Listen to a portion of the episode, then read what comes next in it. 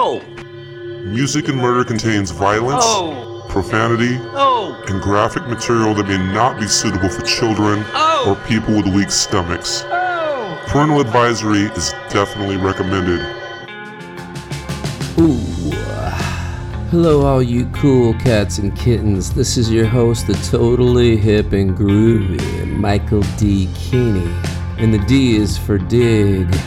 Y'all dig that shit, yo? Nice. This is episode 6 of the totally cool and totally chill vibing show, Music and Murder, where we talk and we groove about murders and music. On this episode, we're going to discuss the murders, mind, and music of serial killer Danny Harold Rolling, aka the Gainesville Ripper.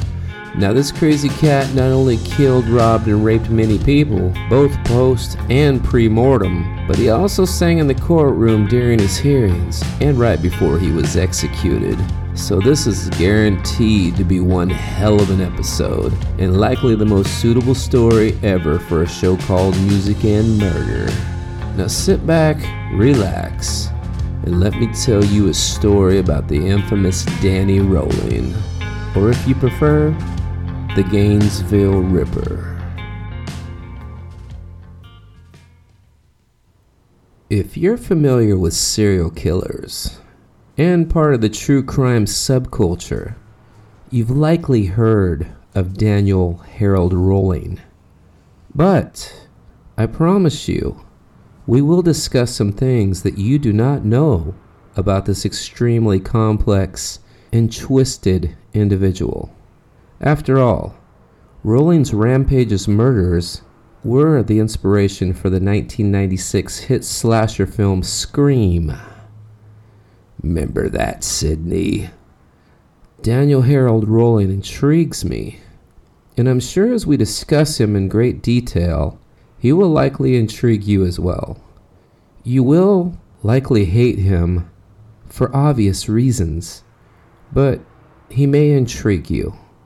At least if you're into psychology, even a teeny tiny itsy bitsy bit. For the remainder of this story, I will refer to Daniel Harold Rolling as simply Danny. Danny was born in Shreveport, Louisiana on May 26, 1954. His mother was just 19 years old when she had Danny, and her name was Claudia. And I've always been fond of that name. I've never known a Claudia. Hmm.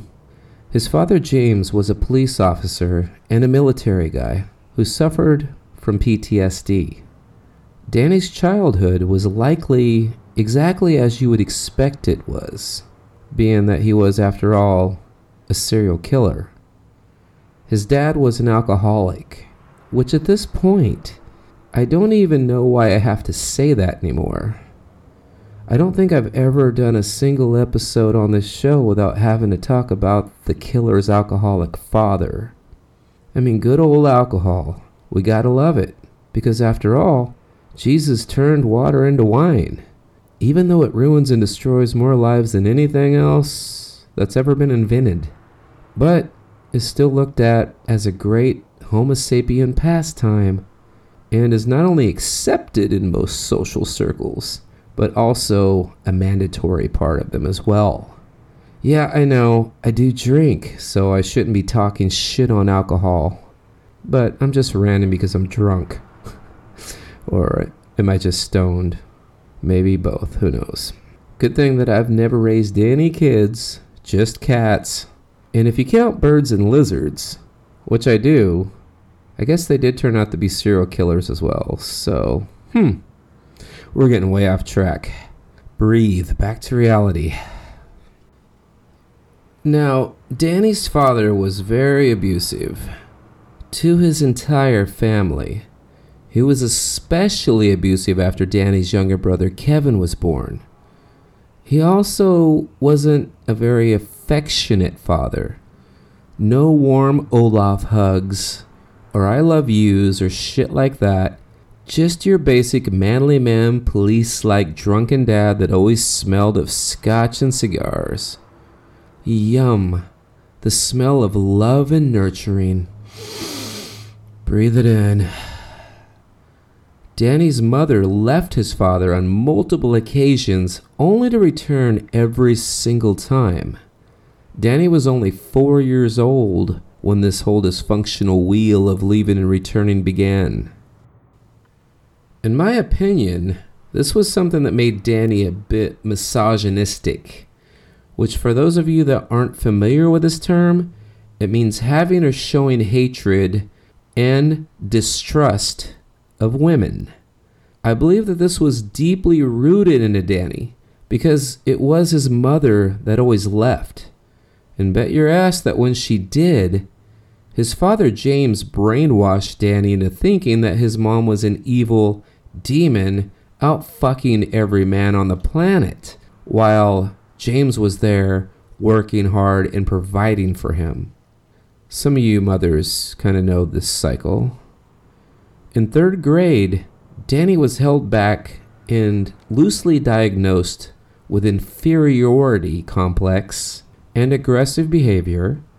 He also had poor impulse control, so he acted out a lot. Poor impulse control is a very big part of psychopathy. The school's administration told Danny's parents that he definitely needed counseling, but just like almost always, he didn't receive it. I can tell you right off the top of my head, literally a hundred serial killers' names that had their alcoholic dads told that their future serial killer child needed counseling, and like almost always, they brushed it off and drove to the local bar and forgot all about it within minutes, if it even took that long. I could picture his dad with a bubble over his head with a bottle of Jack in it while he was being told that his son needed counseling. Kind of like Homer Simpson with donuts. Mmm, donuts. Now, around this time, Danny's mother, Claudia, experienced a complete nervous breakdown, likely from moving in and out of their house so much because of the abuse that she was handed down by her husband and Danny's father, James. And it was right around this time that Danny's father, James, would pretty much seal the deal for making sure that his son would never, ever be normal or mentally stable for the rest of his life.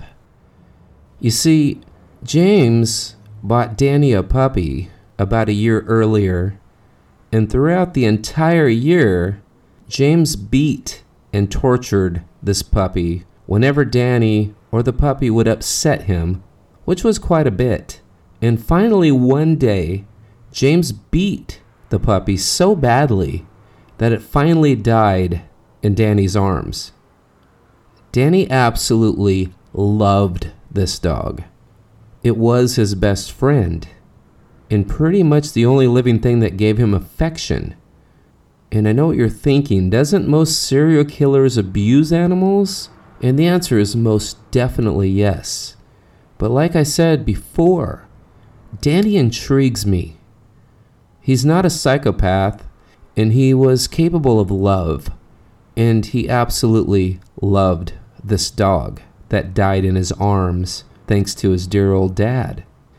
In my opinion, this incident not only made Danny manifest a deep hatred for his father, but it also likely made him disconnect from reality in general. And in a way, he likely lost all hope in mankind. Now, I know this is jumping a bit in time for our story, but I think it's relevant to say here and now in this story Danny had neighbors and family members, including his own mother, testify at his murder trials that his father James not only neglected him, but also neglected to show him any affection whatsoever. And he also beat Danny on several occasions. And he likely would have beat him to death, like he did his dog, had he not been a cop who definitely realized that he would have lost his job and gone to prison. And of course, Danny wasn't worth all that in James's eyes. Danny wasn't worth anything to James, his own biological flesh and blood son. Oh, and by the way, when Claudia was pregnant with Danny, James, of course, beat the shit out of her for getting pregnant. Here's a little clip of Danny's mother, Claudia, testifying at Danny's murder trial of what happened when his father James found out that he had a beer with one of the neighbors when Danny was just a teenager. Rolling's mother, ill with cancer, testified on videotape to her husband's extremes. Jurors listened as she described when an underage Danny drank a beer offered by a neighbor. It was shoving and pushing and that kind of thing, and he finally got a really good grip on Danny, and he pulled him out, and he pulled him all the way to the kitchen, and he threw him down in a kitchen chair, pretty much like the one you're sitting in, and he handcuffed him to it, and he called the police. What happened to him? He put him in juvenile hall. How long did he stay there? About three weeks, I guess, two or three weeks, something like that. Did you ever go see him? James wouldn't let me. From Rolling's cousin, who grew up with Danny. Did you ever see Mr. Rolling ever hug Danny Rolling any time in your life? Never. Did you ever hear him say a word of encouragement to Danny any Never. time in your life? Not ever. Ever hear him say he was proud of him any No. time in your life? Ever hear him say I love him any time in your life? No. And no further questions. And from a next door neighbor who witnessed a fight between father and son. He was beating him with such a force that I called the mother at, at, at work on her job and I told her to come home because I was afraid the man was going to kill him.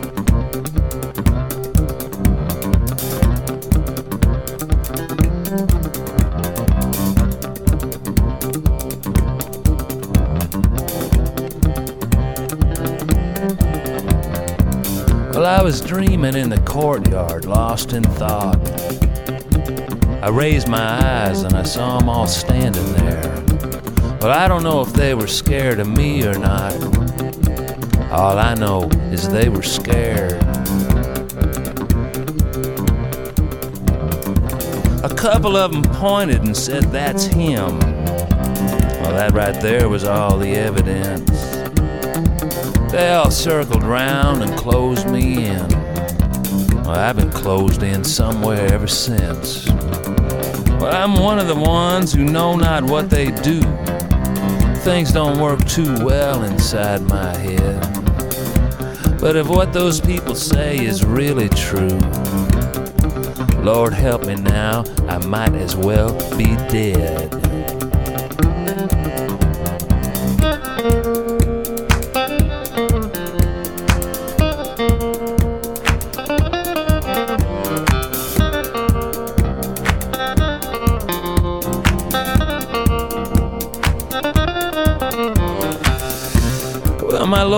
Came, but he was in a hurry. Between you and me, he seemed kinda high. When I finally stood before the judge and jury, they wouldn't even look me in the eye. My mother said they'll never set you free. She turned her face away as if to hide. I don't know if Mama cried for me. All I know is Mama cried. And the preacher talked of all eternity and the peace I'd find waiting on the other side. Well, I don't know if Jesus died for me.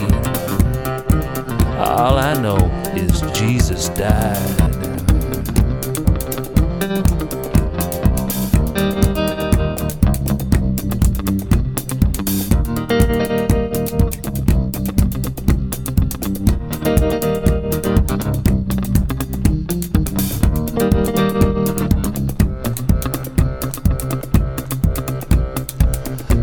They shut the door and they took the key. They left me in this dark old cell to rot. There's a bloody angel sits in here with me, and I can't tell if it's a dream or not. I can't tell if it's a dream or not.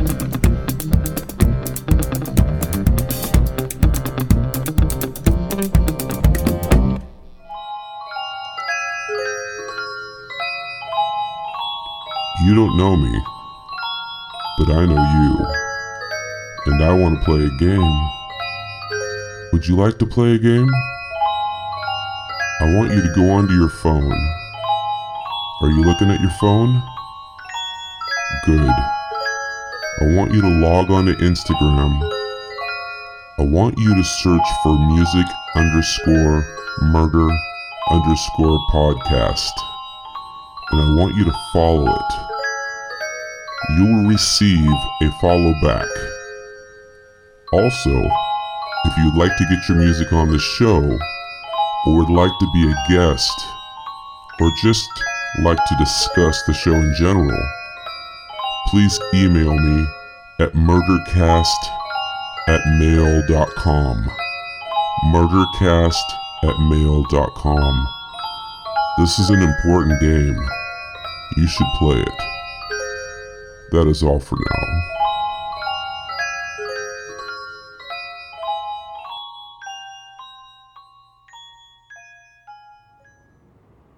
Welcome back. We are discussing the case of serial killer and Gainesville Ripper Danny Harold Rolling, which I'm referring to as simply Danny. By the way, the song that I played was titled Dark Boogie Number 7 by a great band called Kane Welch Kaplan. So we left off where Danny got his ass beat, handcuffed to a chair, and sent to juvenile hall for two weeks, all by his own piece of shit alcoholic father, who likes to beat puppies to death until they die in his son's arms. Around the same time that Danny goes to juvenile hall for two weeks, which was in his early teenage years, he also starts to peer into windows, a little bit of voyeurism. This type of shady behavior is never, ever under any circumstances, a good sign. Teen voyeurism, or just voyeurism in general, is a precursor to many possible bad things, and paraphilias, and just all around being a fucking weirdo. If you have children that are partaking in this type of behavior, monitor them closely and get them to a psychiatrist as soon as possible. Talk openly about it and make sure not to say negative things, just concerning things. And make sure they know that it's wrong. And also make sure that they know why it's wrong. I think that's the most important thing with voyeurism. Danny's father, James, actually catches Danny peering into a window when he's about 14, and of course, he beats the shit out of him. It's kind of his MO. This is also around the time that Danny started to attempt suicide, and he attempted suicide for the first time. It's kind of a coincidence because 14 was where I myself started exploring suicide options. Mainly because my mother married a super giant, enormous piece of shit that my 14 year old ass couldn't get away from. But this episode isn't about me, so back to Danny. Altogether, Danny tried slitting his wrist first, and then taking a large amount of unknown pills, which just made him vomit. And throughout life, it seems as though he tried multiple things to kill himself. He does, in a way, finally kill himself, but he does that through the justice system. But we're getting way ahead of ourselves with that. Just kind of keep that in mind. Now, it's also during his early teenage years that Danny begins having awful, hell like dreams continuously. He was beat and tortured throughout these dreams regularly, and he began to talk about a demon inside of him. Danny called this demon Gemini. Now, this is before the Slayer song Gemini was released, and before the demon Gemini in the horror movie The Exorcist 3 was released. So I'm wondering if Danny's demon had anything to do with either one of those being manifested. Not Danny taking them from the movies and the song, but the other way around.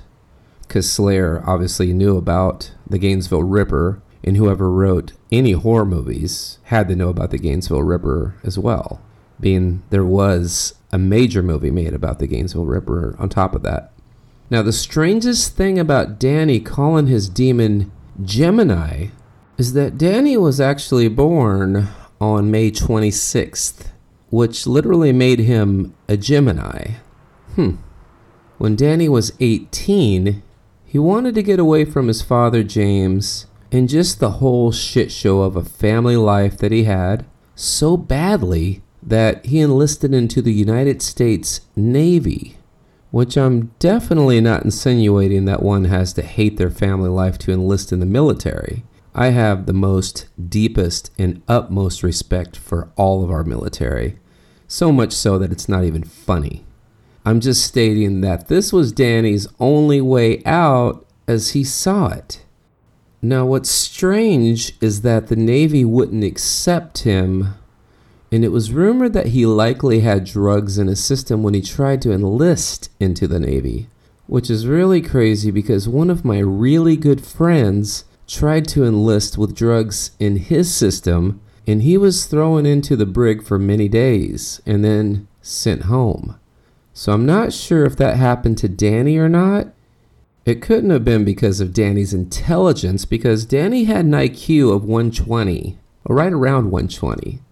And if you remember from episode 5, 120 is in the top 30 percentile for IQs. So he was literally more intelligent than about 70% of the population, which, well, these days here in August 2021, doesn't mean a whole lot because people aren't all that intelligent anymore. Maybe me included. Who knows? It seems as though many people that I meet these days probably can't even spell IQ, much less know what the hell it means. But these days you can stay alive and get free rent, food, and money just for being stupid.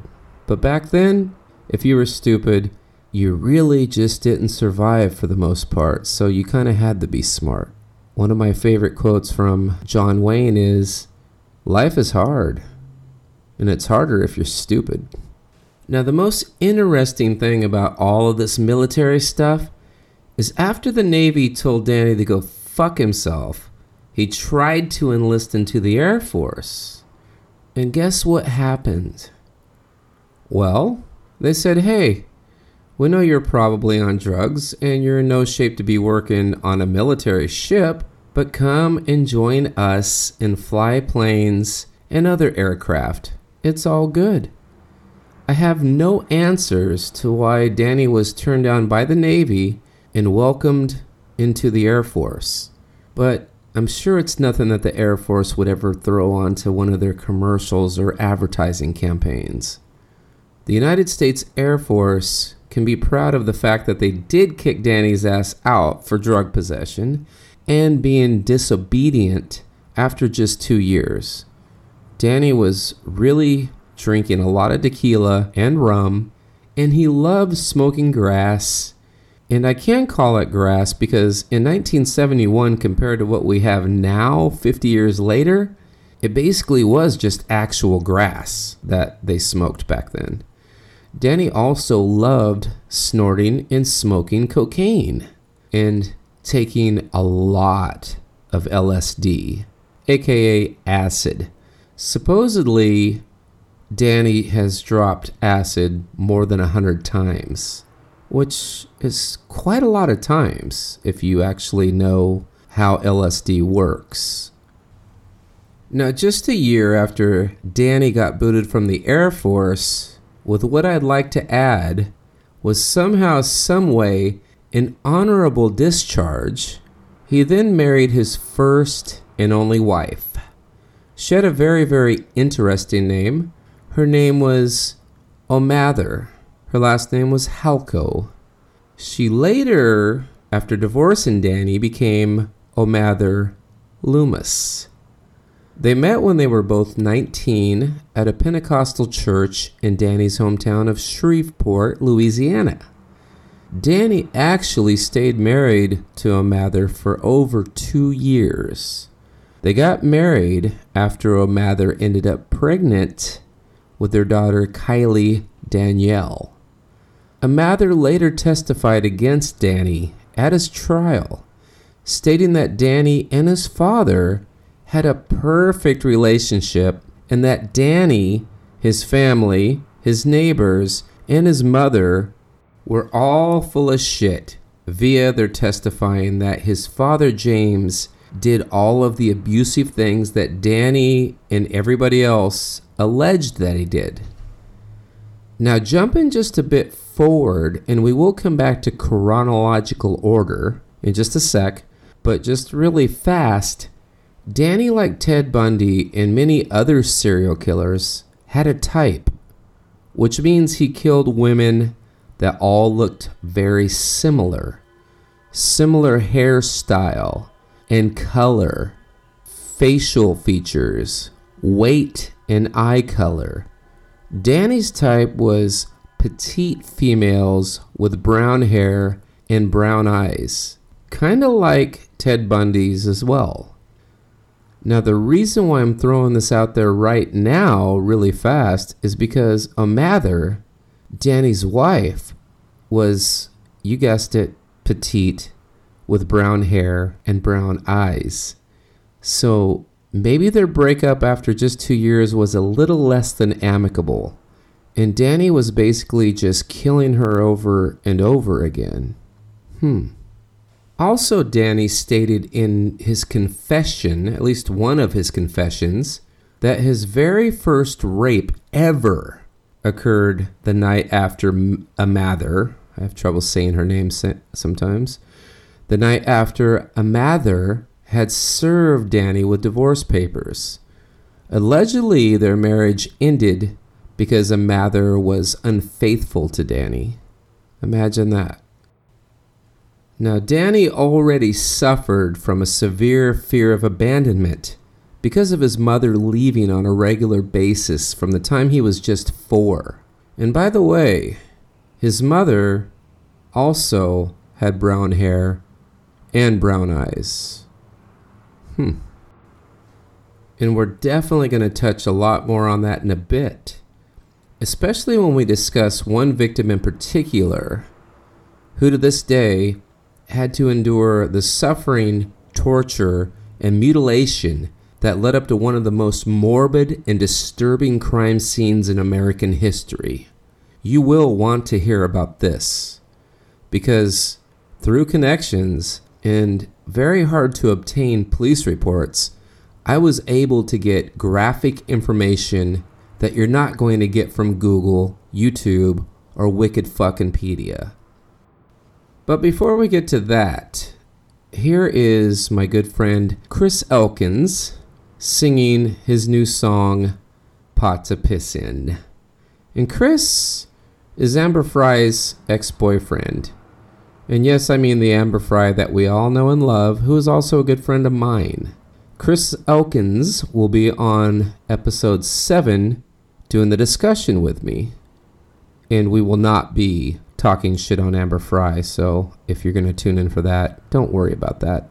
We may mention her a bit. He did date her for a long time, but she's a friend of mine and a very good person. Again, here's the big elk with a pot to piss in.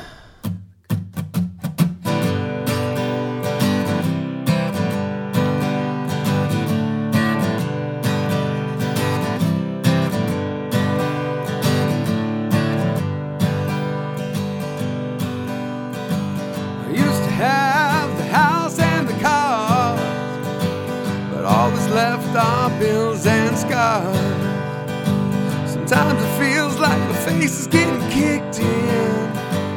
I ain't got a pot to piss in. Got a girl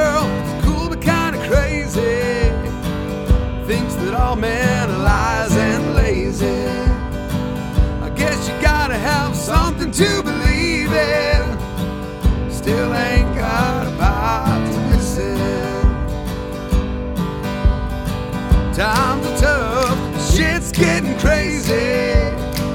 I know you're scared cause the future is hazy. Keep your chin up, find something to believe in. Someday you'll have pot to piss in.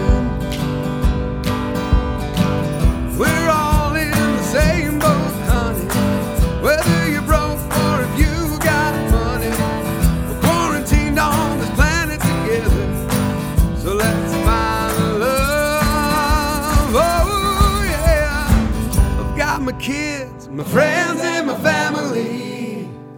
Ain't worried about invisible enemies. They are my heart and what I believe in. Because who cares about a pie? We've got so much to believe in. We ain't got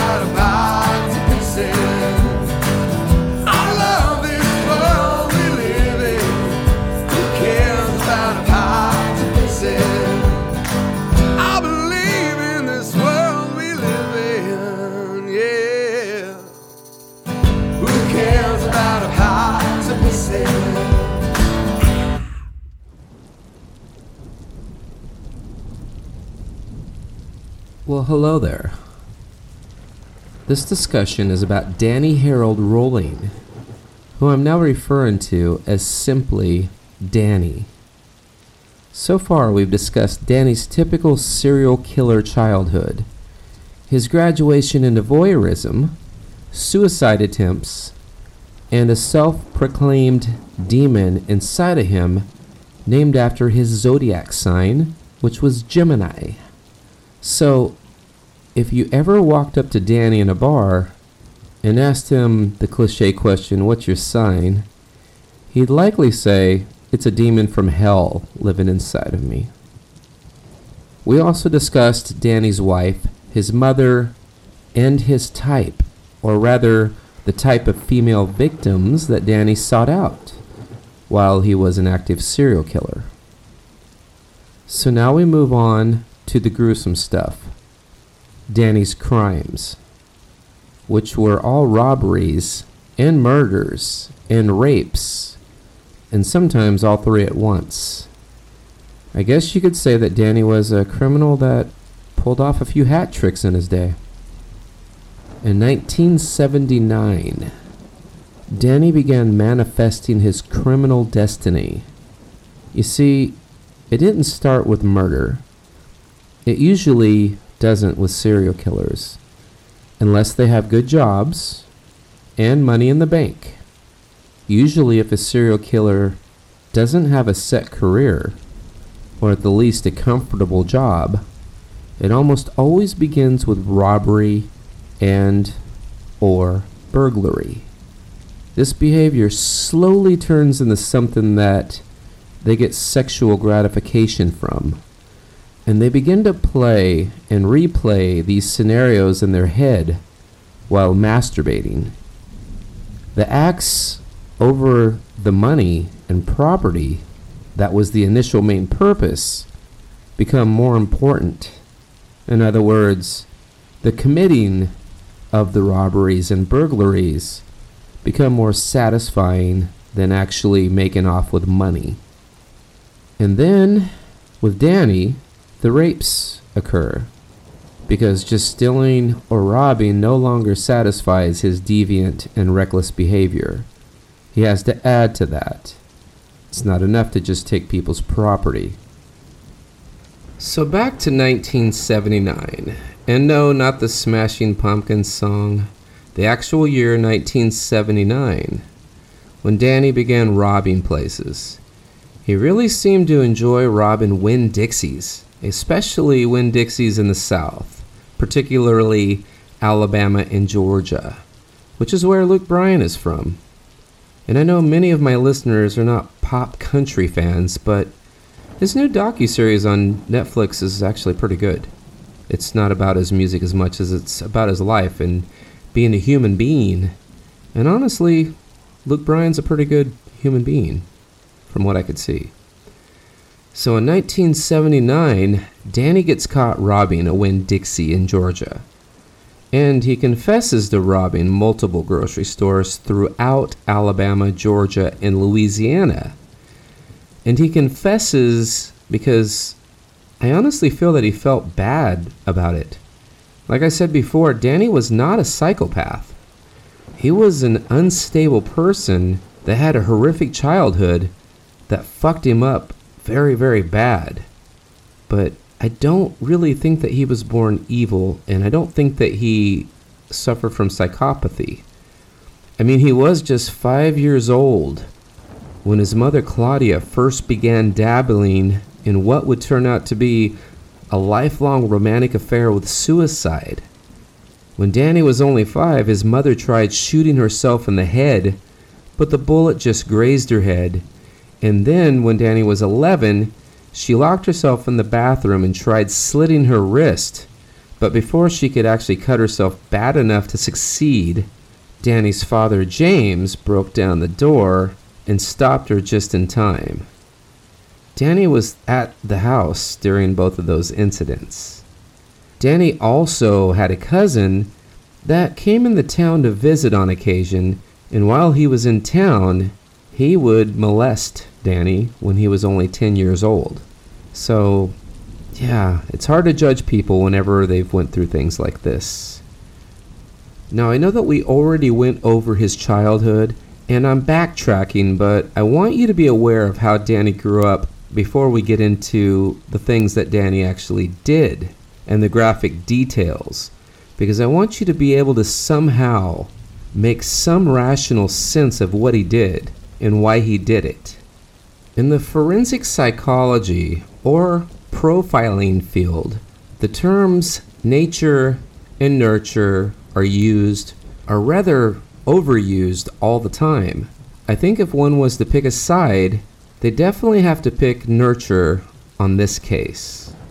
And only on this case. I'm not saying that either one is better. In fact, on this particular case, I would say it's pretty much 50 50. I would have to use a, a term that I coined called nurture, which is nature and nurture. Nurture. So I think half of what happened with Danny was nature and half was nurture. Because he was always very fucked up in his head biologically but we'll also get into that soon.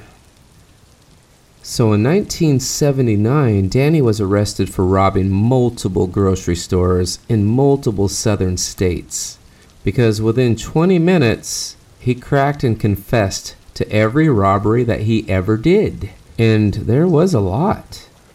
But again, he did confess, which is a strong sign of remorse and regret. Now, for all of these armed robberies, Danny was shown leniency, likely because of his confession, and he rolled off into the sunset with just two concurrent six year sentences, which means he only had to do six years total. Because remember, concurrently means that you're doing these sentences at the same time. Had he gotten two six year sentences that ran consecutive, he would have done 12 years. We do get that, right? Especially if you're a criminal, you should kind of know the difference. Now, after three months, Danny is put in a prison forestry crew.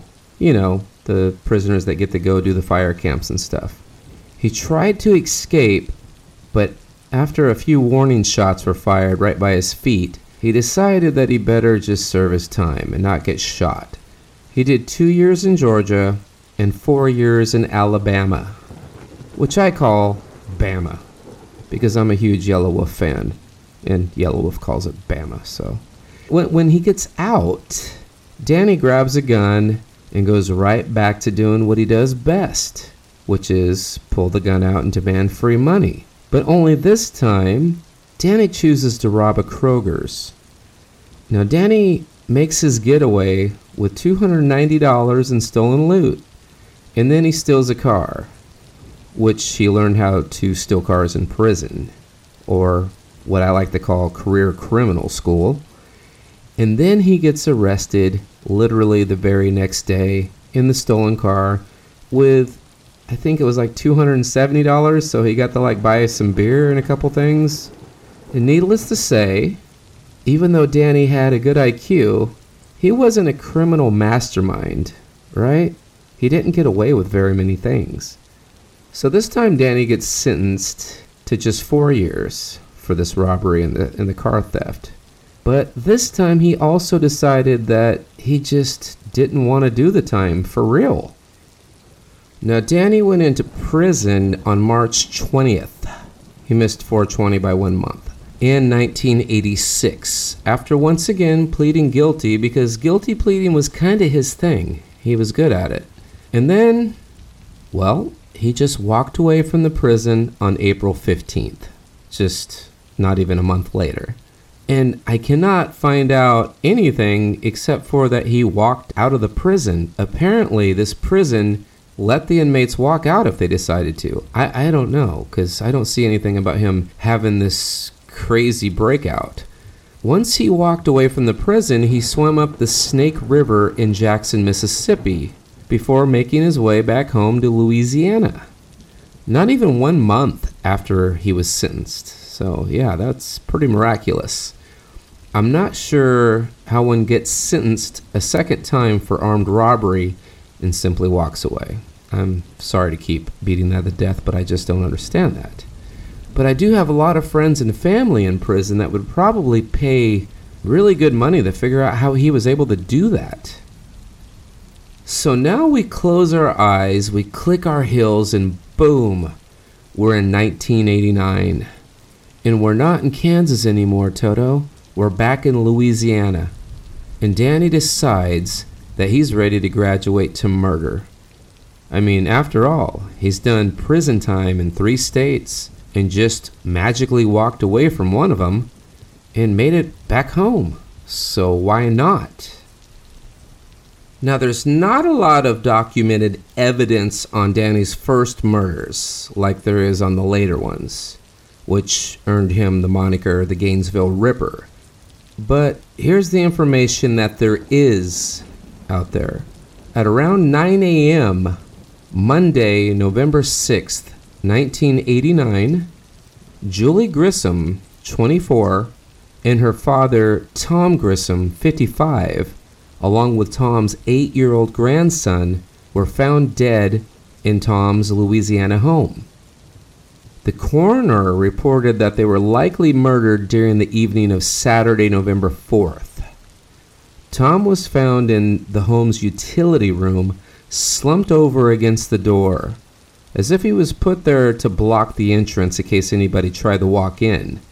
Tom's body was riddled with multiple stab wounds in his back and in his chest, and it was likely that he was cooking dinner when Danny entered the house and began the slaughterous attack on this man. Tom's grandson, Sean, again just eight years old, was found in the living room with a single fatal stab wound in his back. It was likely that the child was watching TV when he was attacked by Danny, and it was likely that Danny used a very large knife I know in the murders later on, he had a Ka-Bar military knife, which is somewhat like a Rambo knife, but even more brutal. Not something you want to get stabbed with. 24 year old Julie was found in the bedroom, partially naked on the bed facing upward. It was likely that she was sexually assaulted because she had vinegar poured all over her body. And vinegar is kind of used by criminals, at least back then when they couldn't get a hold of bleach, to try to get, you know, get rid of any kind of evidence, hairs, or back then it was his fingerprints mostly, but hairs were a, a factor as well. Now, she died from three stab wounds. Once she was deceased, Danny then posed her body with her face staring straight up at the ceiling and her legs spread open in a sexual manner with her arms sticking out. Now, one other thing to point out for this crime is that Danny lost his job just a couple of days before he committed these murders. I think Danny likely entered the home to rob these people, but then saw something. Possibly something that he didn't expect. He saw a female that fit his type. Do you remember his type? Petite, brown hair, brown eyes, and always young. Not super young, but young. She was 24. Unfortunately, Julie fit Danny's type, and she paid dearly for it. After this triple homicide, home invasion takes place. Danny then begins to go back to his favorite thing in the world, which is rob grocery stores. I seriously believe that Danny actually did fantasize about robbing places when he jerked off. I really, really believe that. I think he got off on it. Maybe not as much as fantasizing about a woman with brown eyes and brown hair that was petite, but I bet it was a close toss up. Hmm. He obviously got a bit better at committing these robberies too, because he got away with robbing this time for quite a while. In fact, he never gets arrested for robbing again, even though he's doing it on a regular basis. Now, on May 18th, 1990, Danny shows up at his dear old alcoholic dad's doorstep. He asks his father, James, if he can crash for a couple days because he had nowhere to stay. And I know you're going to be really surprised by this, especially if you remember our conversations about James.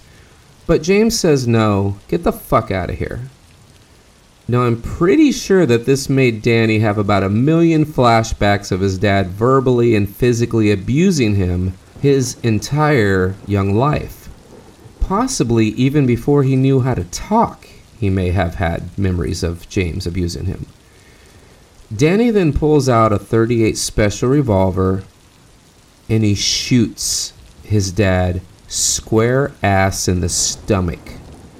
And then, while his dad is kneeled over screaming obscenities at him, Danny then slowly walks over to his dad, says a few words to him, and shoots him point blank in the fucking forehead. I'm sure that this is something that he has thought about his entire life. And he finally did it. Now, this doesn't kill his father James, but it does leave him deformed with only one functional eye and one functional ear. Let that be a lesson to all you asshole fuckhead dads out there. Sometimes your kids grow up and they remember everything. And karma is cold, hard, and one wicked son of a bitch. Now, a couple weeks later, Danny breaks into a home belonging to a deceased man named Michael Kennedy Jr., which is strange because my name is Michael Keeney Jr. Hmm. Danny scores a little come up on this one. He gets the man's ID, and to his luck, Kenny does resemble Danny. So he's able to actually use this ID and pass it off as himself. So basically, he breaks into this house, finds an ID with his picture on it, basically, and he gets to use it and get a new name because he's still wanted. Remember, he walked away from prison. So he's got this new identity now, Michael Kennedy Jr. Oh, and as an added bonus, Danny also finds two more pistols to add to his collection, now making his arsenal an even three guns. On August 5th, 1990, Danny finds himself in Sarasota, Florida, which is roughly two and a half hours from Gainesville, Florida, the city that Danny later becomes an infamous household name. On that very night, August 5th, a warm, humid Sunday night, Danny creeps around the home of a 30 year old real estate agent named Janet Frake. It could be Frake. It's F R A K E. I'm going to call it Frake. He slowly creeps around her home wearing gloves and a mask until he finds an open window. After he gets inside, Danny encounters Frake, and he's overly joyed when he sees her because she's what? Can you guess? She is his type. Young, with brown hair and brown eyes. So Danny repeatedly raped Frake in basically every room of her house. But with Frake, something amazing happens for once. Danny spares her life and finally leaves her home and leaves her alive. This is very important because Frake was able to give multiple interviews about Danny, his MO, the way that he the way his demeanor was when he was committing these crimes and these rapes cuz up until now everybody that he's raped that we know about, he killed. So it was definitely definitely a good a good thing that he left her alive. Now, during multiple interviews, Frake stated that she only survived because she was able to be really nice to Danny and try to act as though she liked him and possibly even loved him. This is a method that time and time again has proven to help people stay alive after being raped and held captive. If you remember Danny Parker Ray in episode 2, which I call the tape episode, Ray actually had a paper on the wall to remind himself that any woman that he kidnapped would say anything that they possibly can say to make you trust them. And he's right. But he put that paper up to remind him that because people don't always remember that. Fortunately, most kidnappers and rapists do not have one of these self help letters written and hanging in view when they commit these horrible acts upon others. So basically, in between Danny's sexual assaults on Frake, Frake was able to play psychiatrist for Danny. She got into his head. She listened to him tell stories of his childhood, and she bonded with him. And to this day, she's the only living rape and home invasion victim of Danny that we know of. So remember that. Not just you women, all of you. Males do get kidnapped and sexually assaulted and tortured as well. It happens a lot more than you think. Jeffrey Dahmer should be able to teach you that. And I know most of you are saying, but I'm not gay.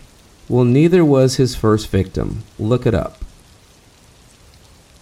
On August 24th, 1990, Danny rents a hotel room in Gainesville with his new fake ID, and then he does something really weird. He sets up a campsite in the woods just two miles from the University of Florida. It is odd that he rents a hotel room and then sets, sets up a campsite. But hey, Danny did a lot of weird shit. Once his campsite is set up, Danny makes a manifesto cassette tape recording.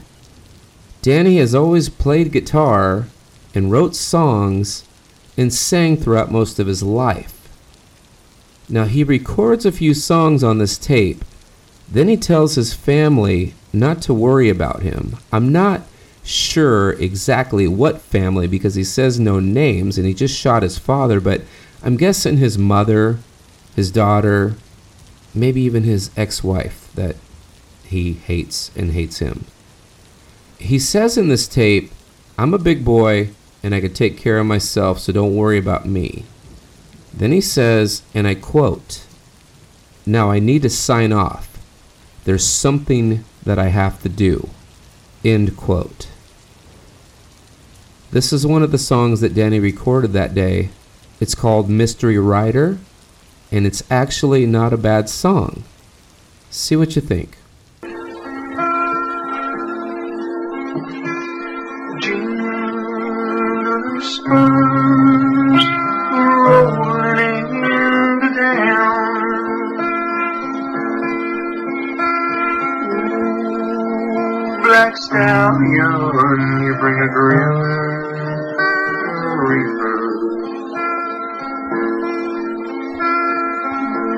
Dressed in snake hide, woven black leather.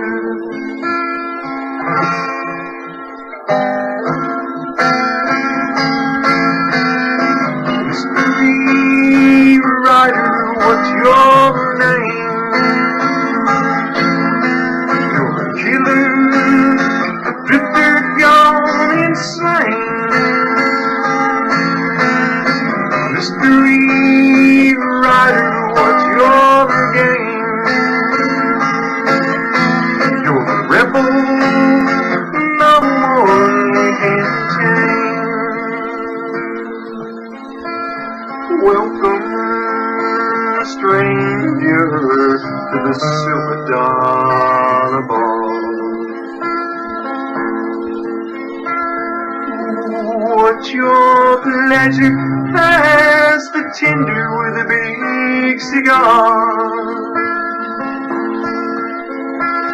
Give me a whiskey, cause I'm a feeling a little risky. If that ten stars in town, well, you tell him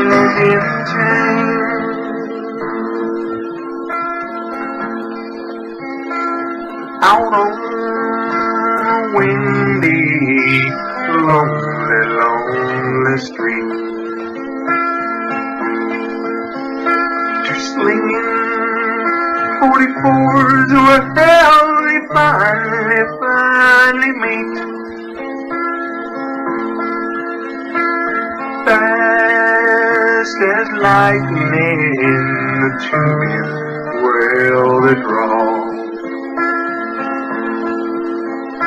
the outlaw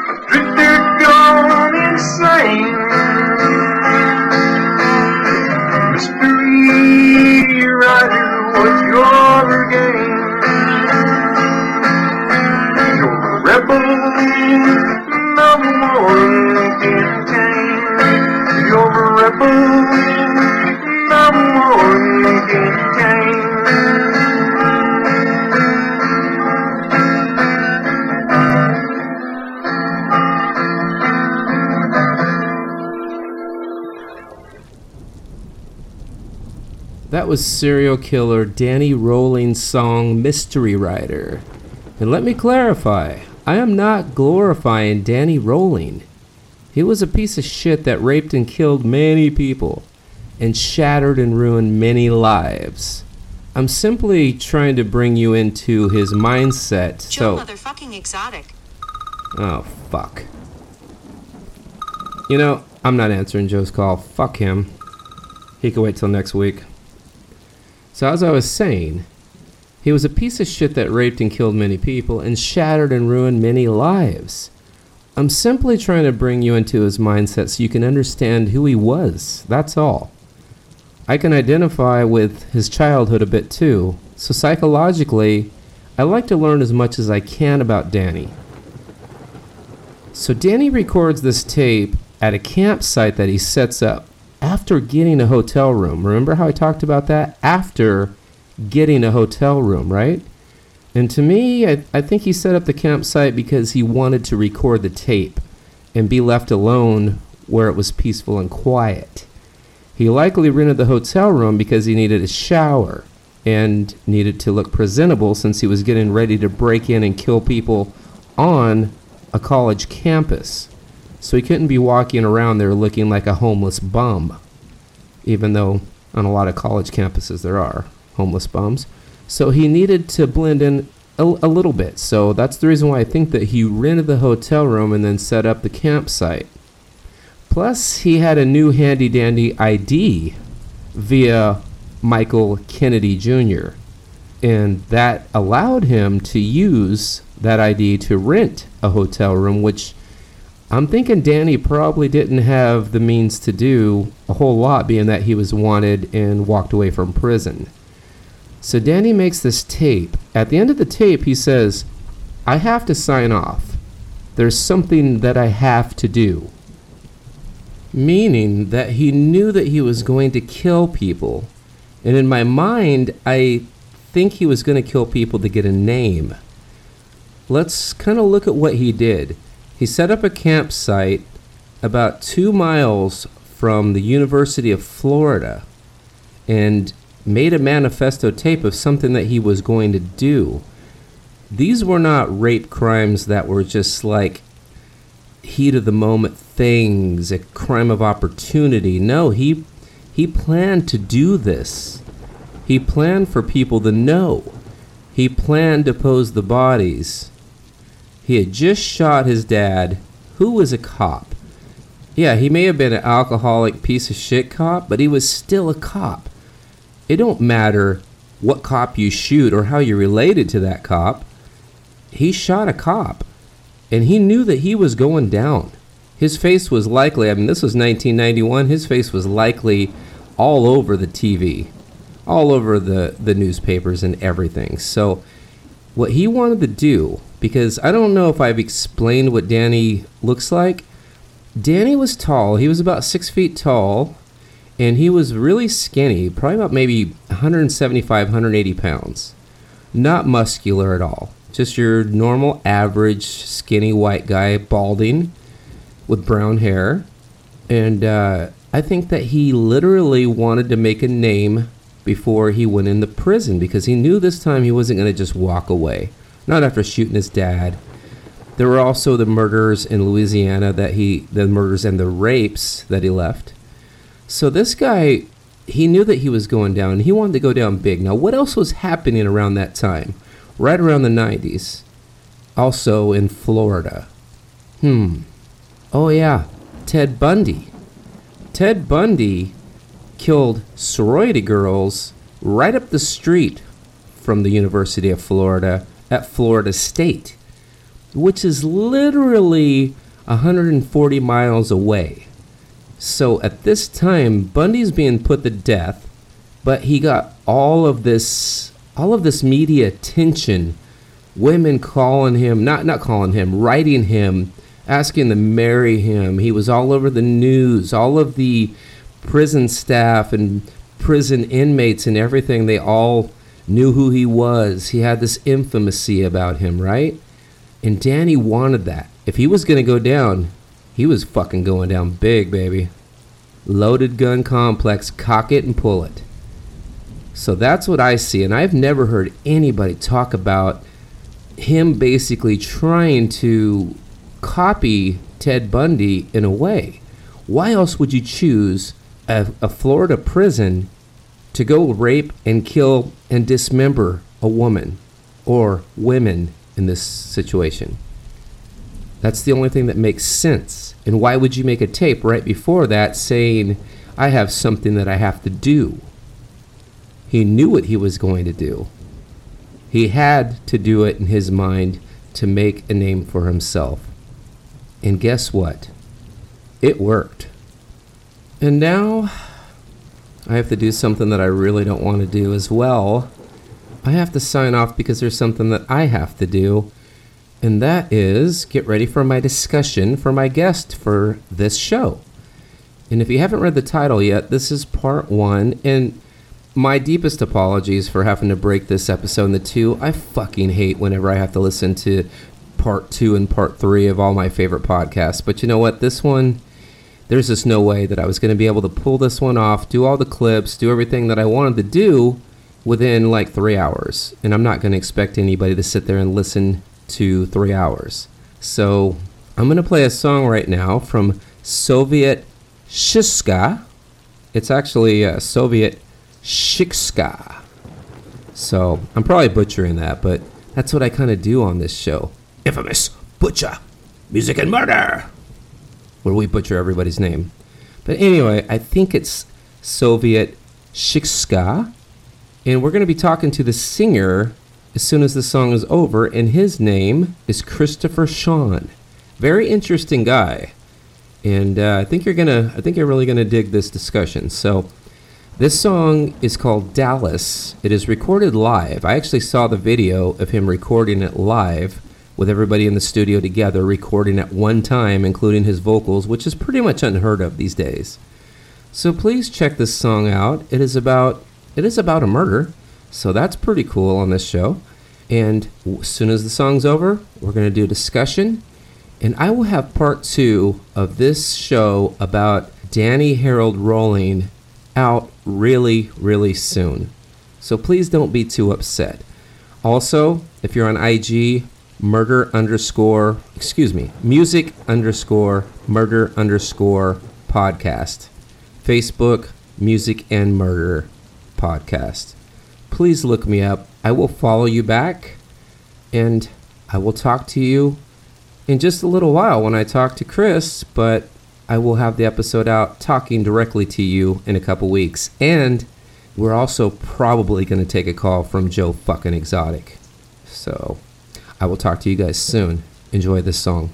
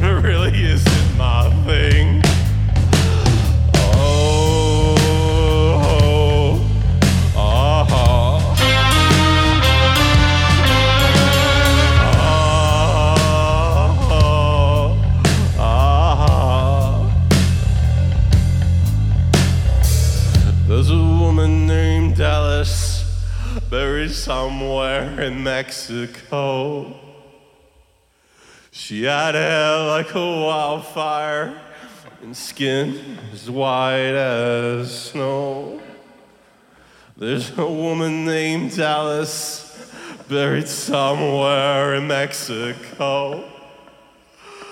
She had hair like a wildfire and skin as white as snow.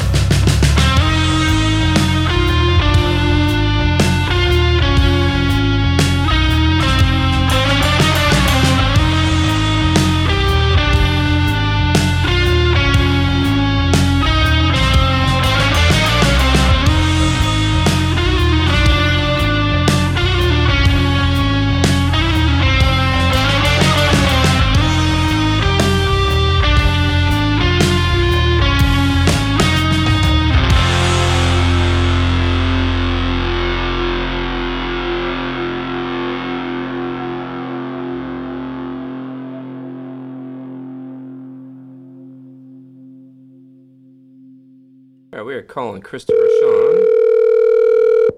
Ooh, that's loud. This is Chris. Hey, Chris. This is Michael.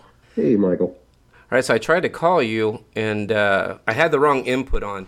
I do something weird when I do my phone calls. I've tried a lot of things. I've tried like different like platforms and shit like that, from Zoom to everything. And the thing that works the best, I have this little Marshall speaker, this little Bluetooth speaker that I kind of put the microphone in between me and the Bluetooth speaker, and that has been the clearest that I've been able to. I've only think I think I did the last two phone calls like that, and it's nice because if we talk over each other, it doesn't cut off each other, and it doesn't like go into kind of goes over each other, and then everything cancels out. Yeah, So I'm assuming you got to uh, listen to the the episode, the part one. I, I did. And my apologies that I didn't tell you that it was going to be a part one because I didn't think that it was going to be a part one. I got I got towards the end and I just like, oh my god, there was so much shit that I wanted to throw in, so many clips and so many things that literally it's another hour and a half, and I can't do a three hour podcast. You literally can't even upload it. So I'm just like, okay, I, I got to cut it into two.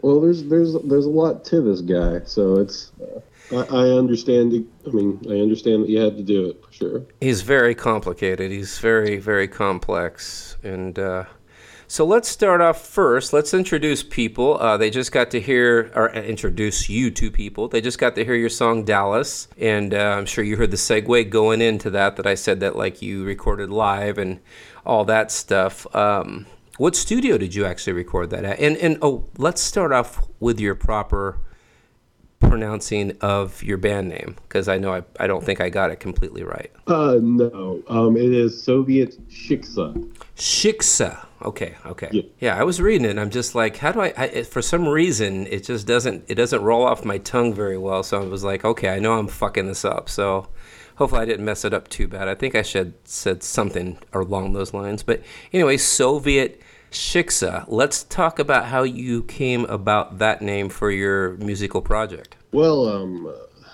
they're very busy words. And, uh, they pop and they they the the Soviet Union uh, always intrigued me, and um, So are, are you are you Russian?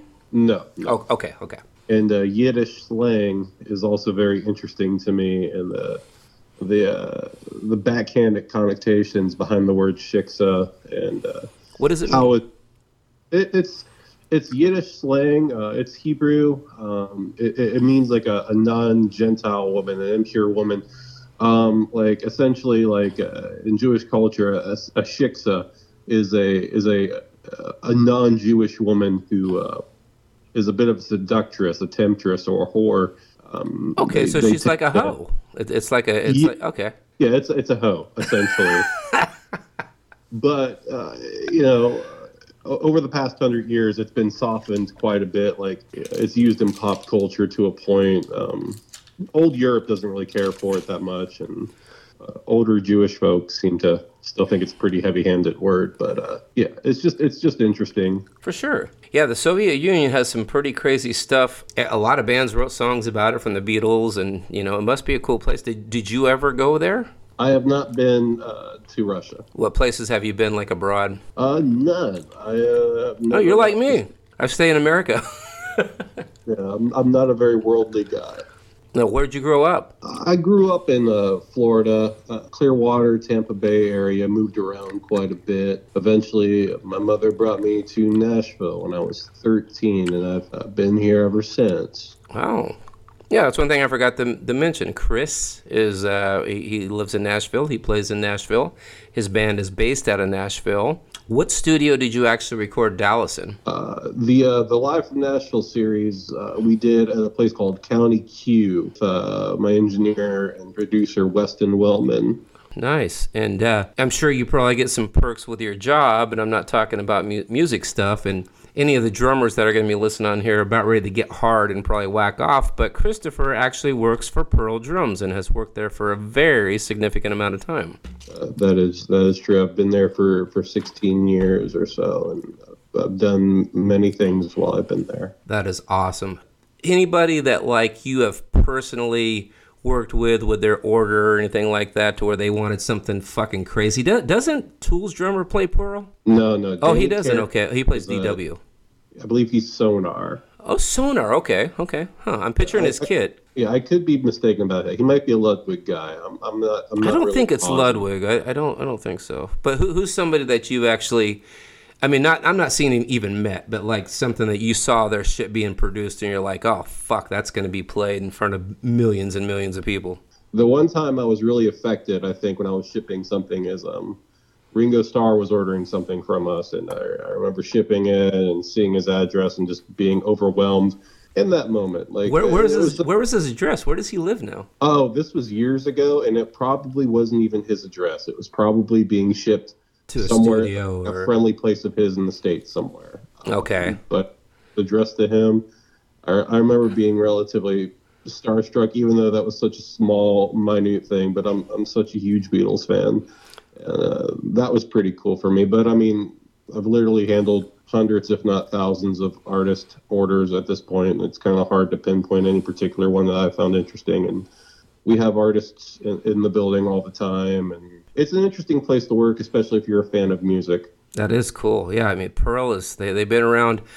I'm 48 years old, and I mean, like I've followed music since I was born. My dad played with Waylon Jennings. He played with Merle Haggard. I mean, we we came from right by Bakersfield in California, so he was all over the scene and. Uh, You know, I just grew up around music my whole life, and I, I always remember Pearl being a staple in the music business if you could afford them. They, they were never cheap, so it was always like something that was like it was like owning a Les Paul Gibson or something if you had a Pearl drum set. Yeah, there's definitely a, a bit of prestige with the Pearl brand that uh, you don't necessarily get with certain brands. That that much is true, and uh, our artist roster over the years has kind of reflected that. And um, uh, you know, while we're not we're not necessarily the cheapest um, brand in the stores, we are the best for sure. Yeah, yeah. I I, I think that uh, any any good drummers that I know that can afford it, it's they're either going to go with DW or they're going to go with with Pearl. You know, for the for the most part, unless unless there's something I don't know. I'm not a drummer, I but I've played with a million fucking drummers, so I just know that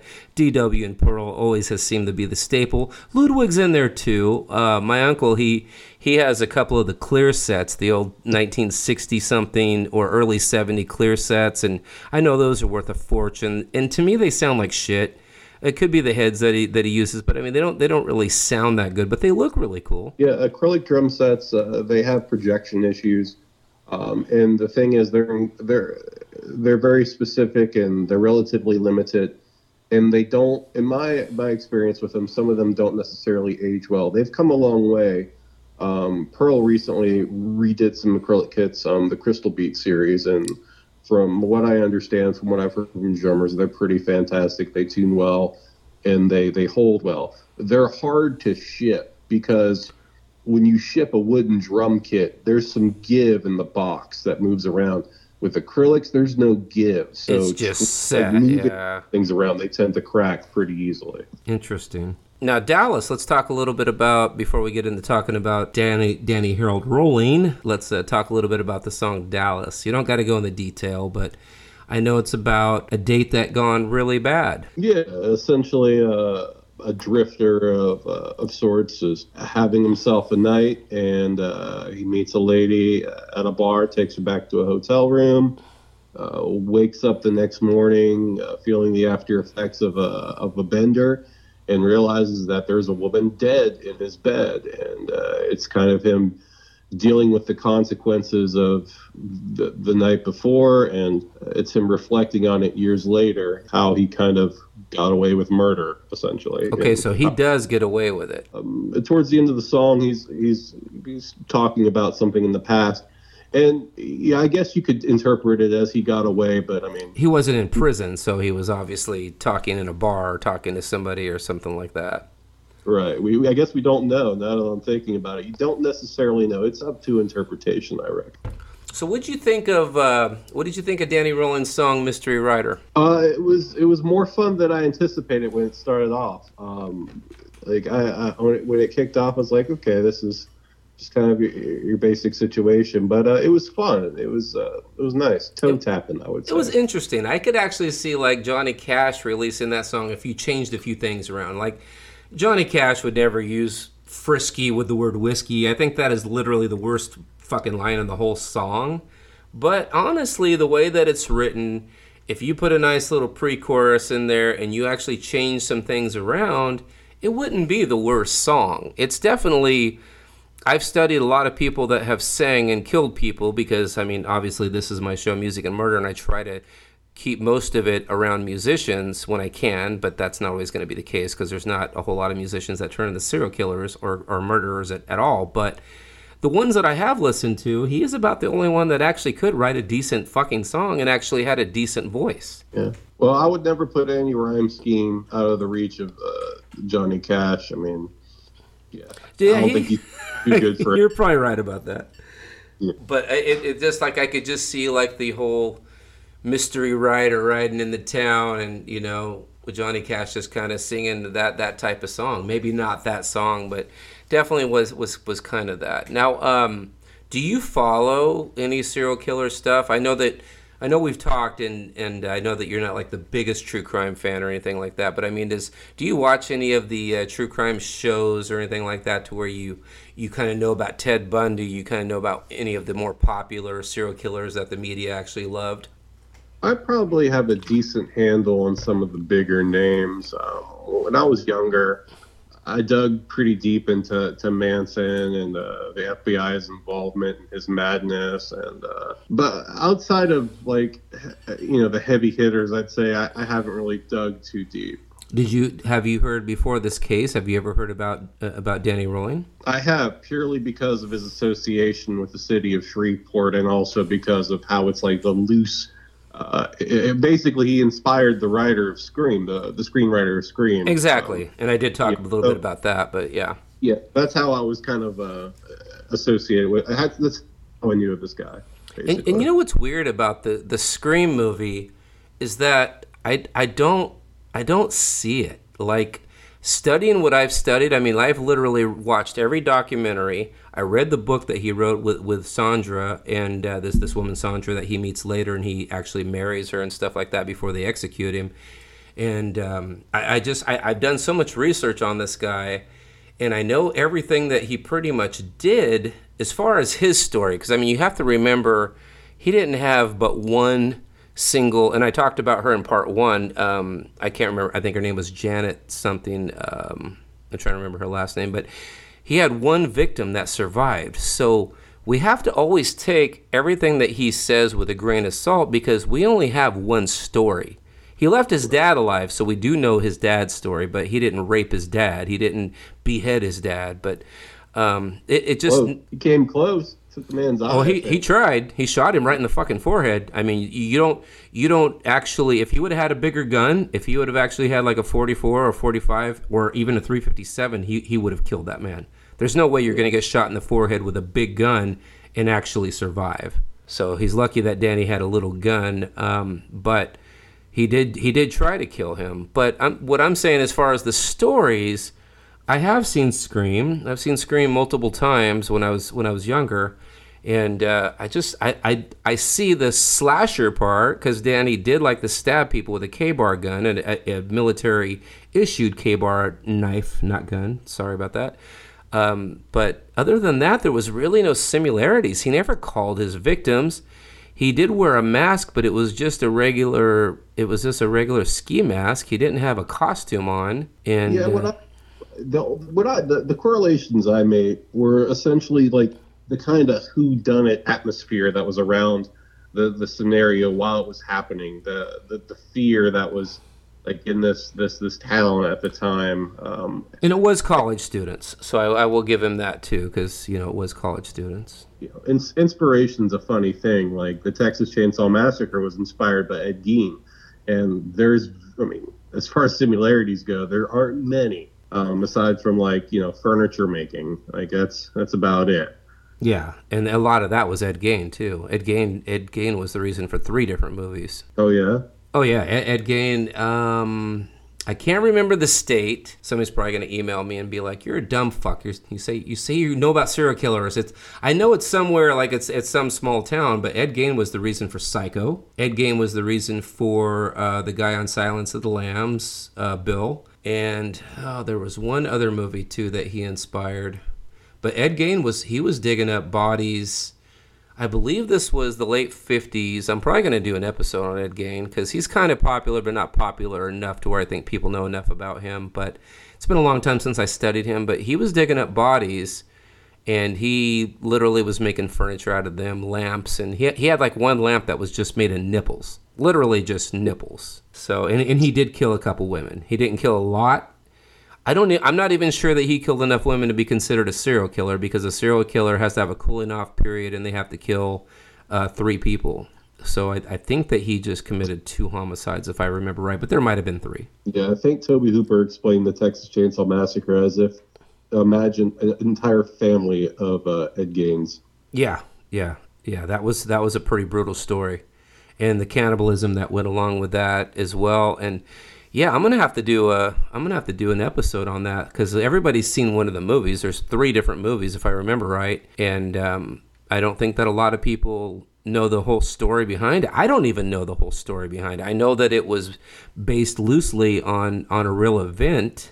What what else do you know about about that family? Like like the Uh, like the non fictional stuff. Are we talking about the Texas Chainsaw Massacre? Yes, sir. Yeah. There's way more than three movies. There are four in the original series. Um, there's a slew of prequels and remakes. Uh, that, But those were under different names, right? They weren't all called Tex- Texas Chainsaw Massacre, were they? Or was it Texas Chainsaw Massacre 1, 2, and 3?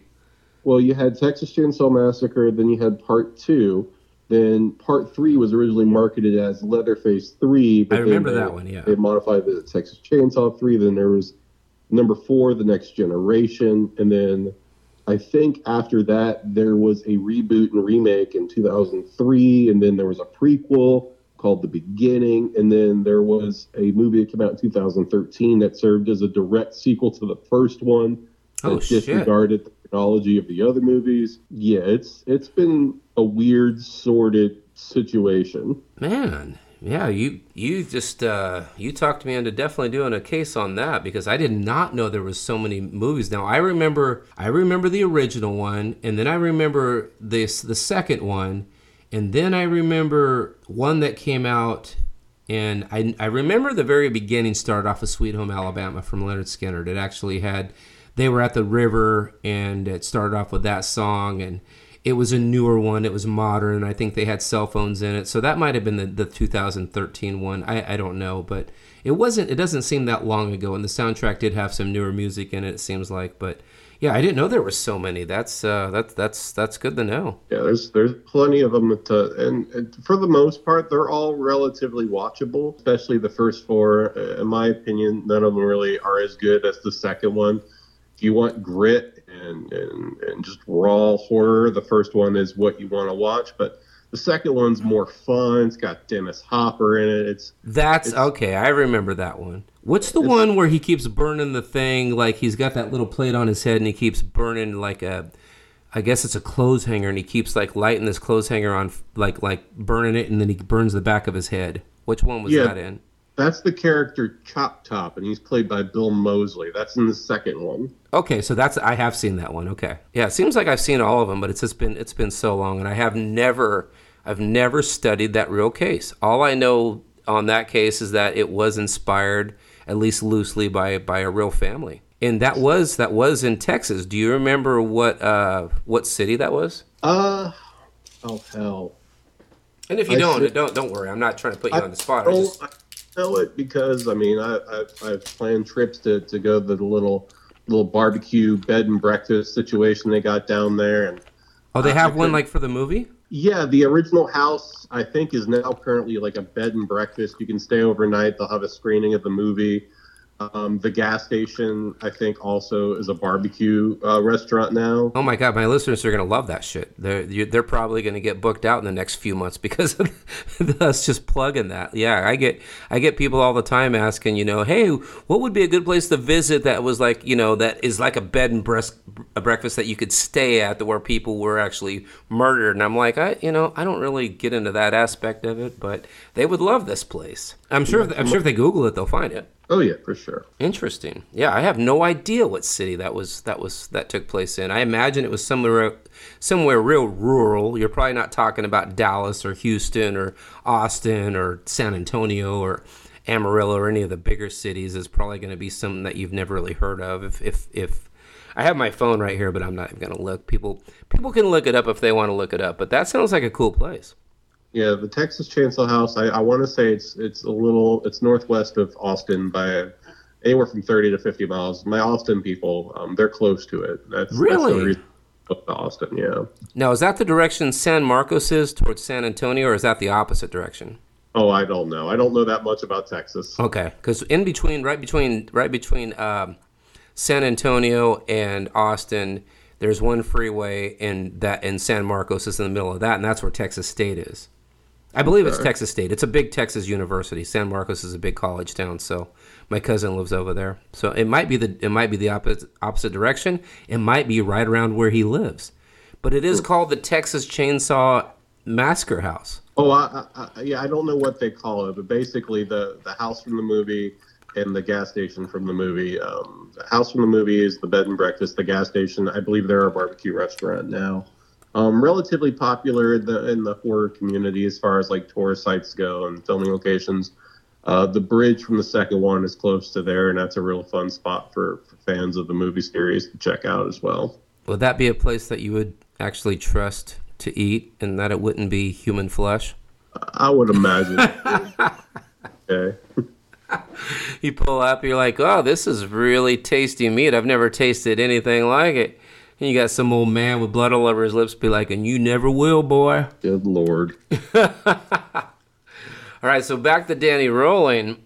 Now, what I'm putting together is is like what I said towards the very end. I think that when he actually made that tape and actually had that, because he sang in court, and we're going to go over this a lot in, in part two, he really always just wanted people to hear his voice. So I'm thinking that he made this tape with these songs in it. Because, I mean, you're talking in the 90s where if you don't have a record deal, you're not going to get heard. It wasn't like today where you can get YouTube, you can get on a podcast. I mean, XM, there, there's a million different outlets that didn't that, that wasn't around then. You didn't have the fucking internet. So either you were on FM radio or nobody knew who you were. So I'm thinking he might have actually thought, hey, I'm a really good singer. I got these great songs. I'm going to go to prison for life because I just shot my dad. He's a cop. There's no way I'm ever going to get out. I've already escaped from a prison, tried to escape another time before escaping that time. I have all this these robberies. I have this rap sheet a million miles long. I'm not going to get out this time. And plus I'm getting older, you know. I can't remember his exact age whenever he he did the uh, the, the killings, but he was 52 when he died. And I, I believe that he died 2013, I want to say. So he was 52 in 2013. So he was getting older whenever he, he did these murders. He wasn't, you know, 18, 20 years old. So he knew that he'd probably never get out. And my thing is, I think that he wanted to make this manifesto. And what really gets me is at the end of this tape, at the end of this tape, he says, I have to sign off now. There's something I have to do. And this is like, you know, he goes and commits these these rapes and everything and uh, this murder and i don't want to like put in too much of the murders because i want people to listen to episode two but a lot of people know that he he murdered and raped these women post-mortem and posed their bodies and beheaded them did did a lot of stuff like that and i don't think that that was really him. I don't think that and i don't mean that he didn't do it. He definitely fucking did it. I'm saying that that wasn't his mo that wasn't who he was. I think that he did that just to make a name for himself because right around that time, Ted Bundy was all over the news and stuff like that. So, I mean, what, what are your thoughts on that? Do you think that there's any merit to that? Well, yeah. I mean, he said that himself. He, he, if, if memory serves, he made it very clear that his motive was to become, in his words, I think, a superstar, um, like like Ted Bundy. Because, like you said, Ted was very, very popular. Right. And the, this guy is kind of the prototype for the the the constantly shat upon dude who is just looking for some sort of way to make a name for himself and the, the, the aggressive nature of his crimes the disrespect he has for the, the women he tortured and raped and killed like yeah, yeah just the shock exact- value just the shock value of what he did. It's almost like he was trying to outdo ted. He's like oh well, i could i could do this and i could like pose these bodies and have her head overlooking her body and you know all this weird shit that has never been done. And to this day i don't think it's it's really been done much in america. Yeah, and, and once he was, I mean, after he was sentenced, he was in, incredibly apologetic. I I think he uh, very remorse, remorseful. Very Yeah, extremely yeah, remorseful. Yeah, he, he he he wanted fame. He wanted acclaim, and this was the only means that he could actually uh, have it. And with that aside, he also had terrible, terrible urges that he had to fulfill. Yeah, it's just a Do you believe that he had that he had multiple personality disorder? Do you do you believe in because he talks about and we're going to talk about this in episode two. I'm going to talk about this in episode two, uh, the second part. He had two different people that he had names for. I can't remember what the first name was, but the second one was Gemini, and we talked about that. And he really diagnosed himself with these personality disorders, and he really thought that he had two other people living inside of him. And I know quite a bit about that, and he just didn't seem to fit the cri- criteria to me.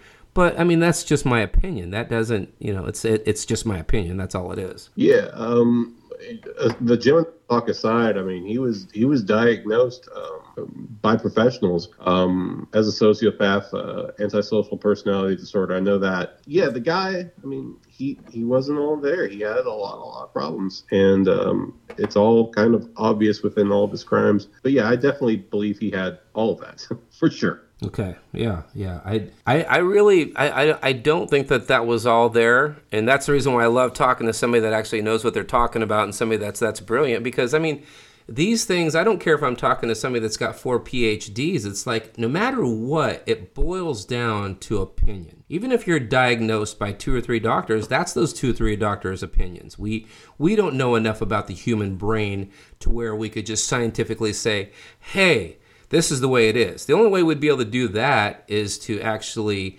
have him cloned and bring him up in the same atmosphere and see if that if he you know he repeats his his same self again and we'd have to put him in the same era. So I mean besides that all you could do is just give your opinions. So I love to hear other people's opinions on it and I, I think you definitely have a point on that, you know, for sure. What about, okay, so obviously there was some biological stuff that was going on with his brain. He was told in third grade that he was, that he needed counseling and stuff like that. Do you think, like, the way that I think, the way that he, uh, his dad killed his dog and it died in his arms and stuff like that, do you think that kind of just kind of set him over the edge and really changed his life forever? Because I think that that was one of the biggest changing points in his life, besides his mom leaving all the time and trying to commit suicide. Yeah, like biology can only take you so far. Uh, a man like Danny Rolling is a product of environment just as much as he is his own biology. Yeah. And his mother and his father and his entire home life did a serious number on him. Yeah. And yeah, I mean, essentially, like he was basically made to feel completely and totally unwanted, unexpected, and unappreciated from birth. And they Yeah, like- did him no favors. Yeah, like I coined the term. Like I've never heard anybody use it, and I don't. I don't think anybody's ever used it. But I call it nurture. I'm like, I actually wrote a paper in, in school. Uh, I'm actually in grad school in Fresno State of criminology, so I'm actually working on a paper right now for something completely different, but it has to do with with serial killers. But uh, it's uh, when you hear the terms n- nature and nurture all the time, there's just no way to tell one or the other. Now, we've done studies on twins, and it does turn out to be that nature is fucking huge, totally huge. But we've also seen where nurture is totally huge. I mean, you have Ted Bundy, for example. Ted Bundy had a great childhood.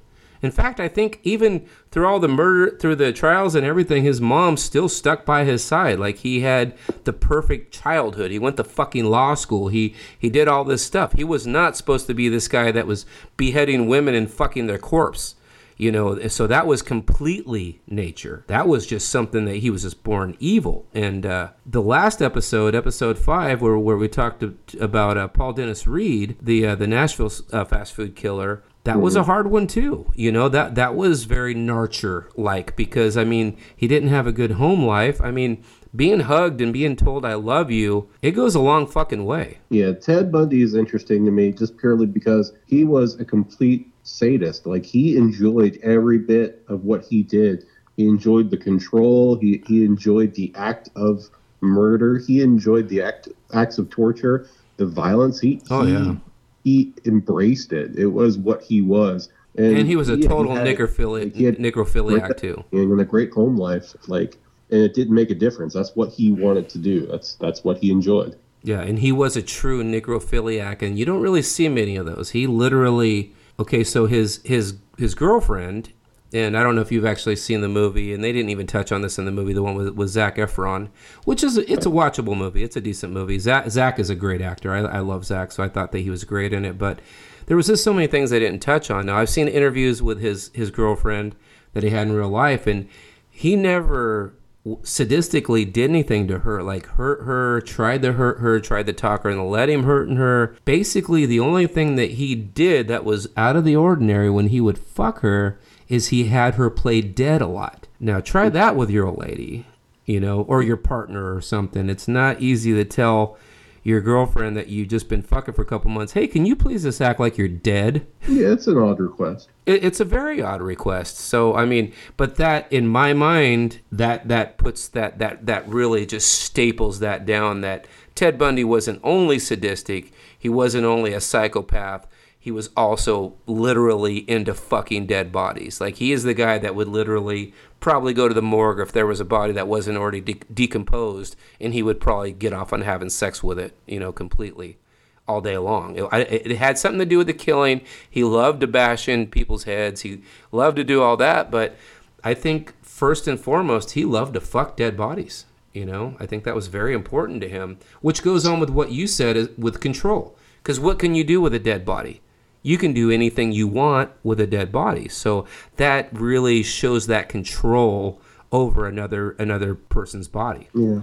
Who are some other uh, murders that you've actually studied? Um, Manson's probably the one I did the most reading, and I understand the most.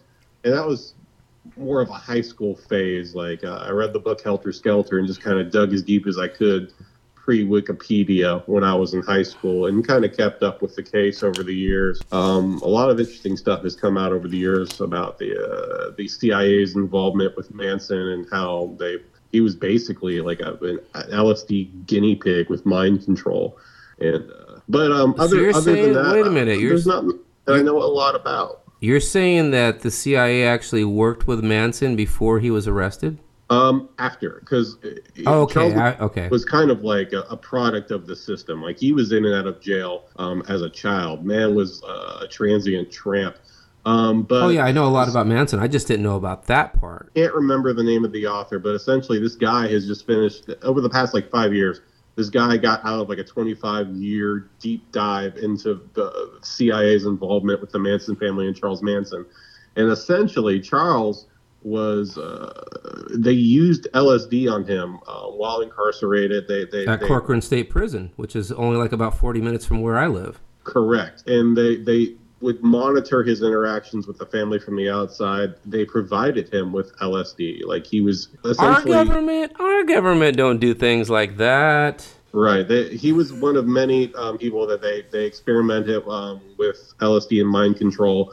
And Manson would later use the techniques they used on him with the family. Uh, Which is really weird because when he had the family and he had Tex and you know Cobb and, and the, the girls Sarah and the other ones go out and and kill these people you know at the at the Tate place and stuff like that he actually wasn't not using drugs at all and not drinking or smoking weed or anything he was completely sober so that's really Right. weird that afterwards that he's actually doing LSD Yeah, interesting thing about the Tate LaBianca murders that I, that uh, I've recently come to understand, uh, at least believe, uh, no one really knows what happened it happened there except for the people that were there. Was essentially Charles told them to kind of go up there, and I, I can't remember the weird '60s term he he told them, but basically he just wanted them to get up there and scare them. He wanted to do a little little raid and freak some people out. But the way it seems, based on everything I've read and heard, is that Tex and his little crew panicked and just started killing people. Maybe they got And Tex, Tex was a killer. Tex was a killer. He was he was he he enjoyed it. Yeah, he got in there. He wasn't told to do it, but it ended up happening by hook or by crook for whatever reason. And then the second night of murders was planned for sure. But the first one, from what I've read, what I've gathered, for whatever reason, it just kind of happened. Whether it was uh, planned by Tex, my understanding is that Charlie did not want that to happen the first time around. Very interesting. Very interesting. And I've always said, I think I've said on a couple episodes that I'm never going to do an episode on Charlie Manson because it's already been crammed down our fucking throats for many, many years. But this is completely different. And I would like to do an episode on him because a lot of people don't realize that all of these murders and everything actually manifested from him not being able to get a record deal. Because the dude from the Beach Boys was supposed to get him a record deal. That didn't happen. That's where that guy lived you know, um, uh, Sharon Tate lived there with her with her husband. Uh, what is it, Roman Pulowski? Polanski, Roman Pol- Polanski. Polanski, yeah, and he was actually making a movie called Rosemary's Baby uh, somewhere else, and uh, but that they had just moved into that house like just fucking months before that. So the dude that he was looking for, which I can't remember his name off my head, the top of my head, but I think it was Brian something. But they were looking for him, the guy from the Beach Boys, and Yeah. and he was just pissed off because he didn't get a fucking record deal. So I mean, you know, that that would be a perfect story for music and murder. Yeah, and his boy from the Beach Boys, who the name is escaping me as well, um, he actually helped him record some demos. Um, oh, he there- believed in him. He liked him, and, and he he was able to fuck Charlie's women, and then, like I mean, he was doing all Charlie's dope, and you know, I mean, so I, they, they had they had a relationship. And Charles' music is not terrible. It's actually listenable. Well, pre-prison, he released a lot of stuff after he was in prison. A lot of like shitty, like cell phone level recordings and all that stuff. But um, look at your game. Yeah, look Uh, at your game, girl. There's, there's some other good ones. Yeah, the, it was not horrible, but he was not a good singer, and he wasn't that good of a guitarist. He would he would have been he would if at the best he would have been a good he would have been a decent songwriter. Probably. I mean, his, his voice just wasn't it, it wasn't up to par. I mean, even Danny Rolling wasn't the best singer, but he- he's his his voice is hundred times better than Charles Manson's voice was. But it all depends on preference. Yeah, it's definitely up to taste. I'm not I'm not I'm not on the voice as a as a uh, you know Adam Levine or anything like that, so I'm not really going to judge any vocalist. But I just I don't know. Every time I've ever heard Charlie sing, I was just like, ah, that's nothing that I want to listen to. That's understandable. Yeah, but he did he did have some decent some decent songwriting stuff, and he had to have something you know in him to make all those people follow him, and mostly it was music. Yeah, it was it was music and acid. He had a lot of acid, and people tend to listen to the guy who sounds like he knows what he's talking about when they're acid. The guy, the the, the guy, the, the golden rule: who he, he who has the most dope is going to be the, the one that people are going to listen to. That's that's kind of true. Yeah, I, I never really looked at it that way. Well, go we're go, go ahead and uh, segue into the song. Go ahead and introduce the song "Rise." Tell people where they can find your stuff. Tell people about your YouTube video. Uh, I mean, not your video, but just your YouTube channel and uh, your IG or anything that you want to push people towards. Absolutely. So uh, this song "Rise," um, this particular version is from a festival we did um, for Halloween called the Festival of Ghouls in 2020. It was an online festival. Thank you very much, COVID. Yeah. and um, it is the sequel to a song called Dolores. Um, you can hear Dolores Rise, the studio versions for all of these on Spotify, iTunes, Apple Music, uh, all of those, title, whatever. Um, you can see the live videos from the Festival of Ghouls and our live from Nashville series on my YouTube channel. Just search Soviet Shiksa. And tell people how to spell Shitska. Sh- Yeah, Shitska. uh, Soviet is S O V I E T, as I'm sure they all know, and Shiksa is S H I K S A. And you can find us on Instagram, uh, Twitter, where I express terrible opinions about music and fantasy football. And uh, yeah, we're, we're everywhere online that you would expect somebody to be.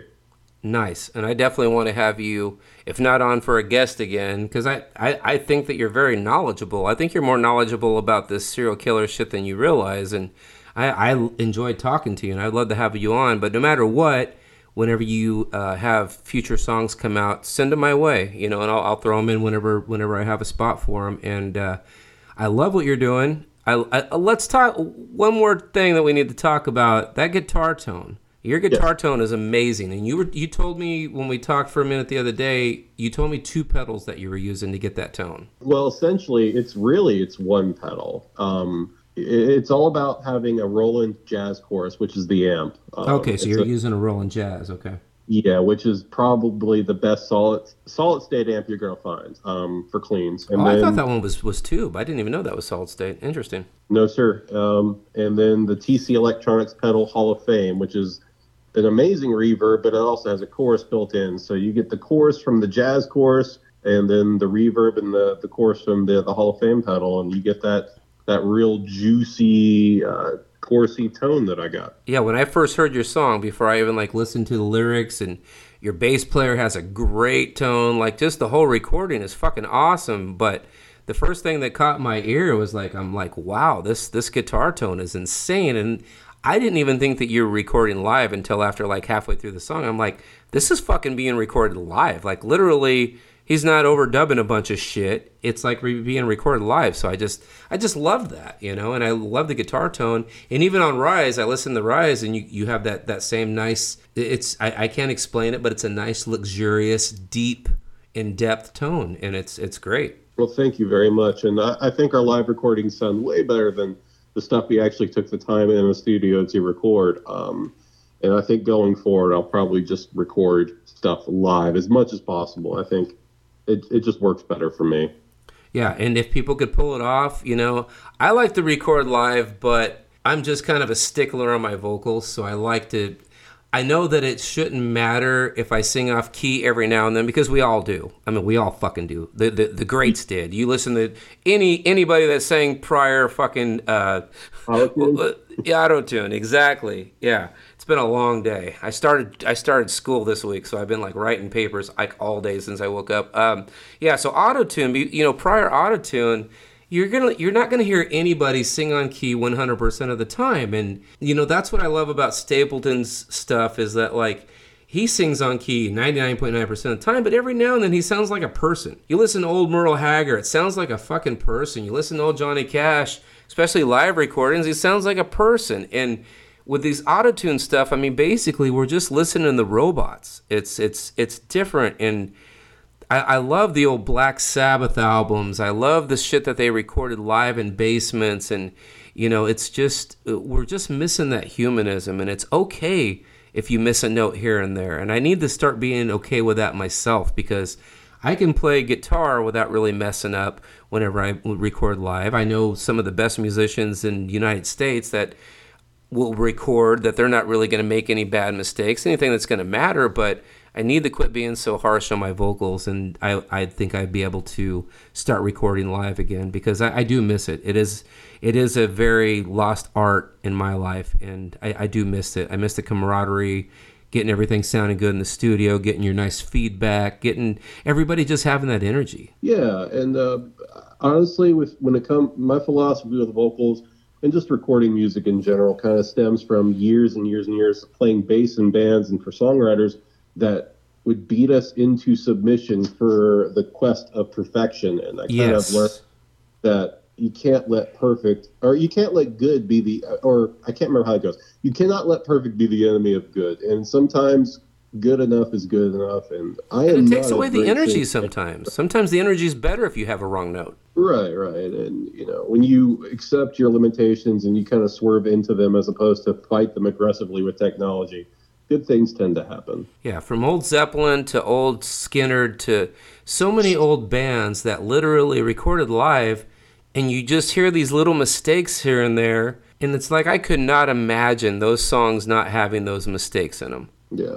I think it's great, and some of some of my favorite stuff to listen to is old black man blues, man, like the old 30s, like the shit where they're using catgut guitars and they're out of tune as fuck and they're singing drunk and you know, it's just there's something about those recordings that make me feel something. Sometimes gives me chills. And I, and off of something that's like say some auto-tune shit that's like on pop fucking country or something like that to where you know, you got one person in the studio and some really good producer making everything sound perfect. I'm not going to get those chills. It takes away it takes away all the humanism out of it and it takes away all the I don't know, it just takes away the magic and I just love listening to those old fucked up recordings because there's there's just something there that we don't we don't get anymore. Uh, authenticity.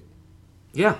And the humanism. Just they, they sound like humans and we as humans we're not fucking robots. Not everything's perfect and I love that. I, I, just I don't know. I love that stuff. Not to mention those guys did live the blues. That's the reason why they wrote the blues and they sang out of their soul.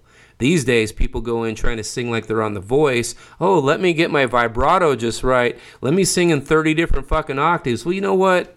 That just doesn't do much for me. I don't care how good you sing technically. I want to hear people sing from their souls. I want I want them to tell a story and I want them to make me feel a different way, you know. And yeah, we I, I can understand that. And I think most people get there eventually. It just takes longer for some than others. well, some of them don't these days. If they're with the if they're with the record label that's just doing pop country, like say Big Loud Records or some of these other places, they're never going to let anybody record anything that's going to be live. They always want everything just all popped out and they want all their artists out there singing the fucking backup tracks and shit like that. And you know, you're you're just you're not gonna no matter what you want to do, if you sign with the wrong label or you're with the wrong group of people, you're never going to achieve that. You're you're just not. And uh, even Stapleton has a song on his new album called uh, Nashville, Tennessee, and I thought it was going to be pro Nashville because I know that he lived over there for a long time, and it's not anti Nashville. It just talks about okay, so the chorus goes, So long, Nashville, Tennessee. You be you and I'll be me. And he just talks about how you're not you, who you used to be and it's time to part ways with that shit because they never accepted him, first of all, because the way he looked, because he was a little bit overweight. Second of all, he got turned down from every place because he wanted to record live. He wanted to do what Waylon Jennings did. He did want to do it the way Hank did it. He wanted to do it the way that it should have been done instead of just with a bunch of fucking electronics and a pretty face, you know. And I think that that's just the way that, especially country has has gone these days. It's more important to look well and to look good and to be 16 years old than it is to actually put out really good music. And I think, no, that, yeah, pop country is definitely that industry for sure. Yeah, and I and I think that we're kind of getting away from that. I think there's you know Cody Jinks is a, is a great new artist on, on the rise, and you got you got Chris Stapleton, you you have uh, Sturgill Simpson, you we have a lot of people that are coming out of the woodwork that are just like fuck all that glam shit, fuck all your autotune, fuck all your you know using the same five musicians that are on Eric Church's album and on Jason Aldean's albums because it's all the same fucking guitarists, same studio musicians with the same goddamn uh, equipment in the same fucking studio. That's the reason why you take the vocals out. It sounds like the same song. And it's like, no, we want to use our own amps. We want to use our own bands. And Stapleton was one of the first people, and not to keep beating Stapleton in the ground, but it was just like he's doing these songs live. He's he's not really doing very good solos because he's not like this extraordinary guitar player. He just plays from the heart. He's a good guitar player. Don't get me wrong, but I'm just saying he wants his own tone, he wants his own sound, and it took him 20 fucking years of writing songs for other people to, to, where he got to where he could actually do that. And everybody's just like, boy, where's the Stapleton guy been? Well, he's been in Nashville. They just didn't want anything to do with him because he didn't look right and he didn't play their fucking game and suck that dick, you know. And it, and it's, I, I think we're breaking that mold, and and I, I sure as hell hope that we are because we need more more real artists out there. Yeah, Nashville's been a relatively um, uh, trends. Uh, it, it's a constantly evolving situation, and I've been here since I was 13. I've been playing music and been in the national music scene since I was 16. So,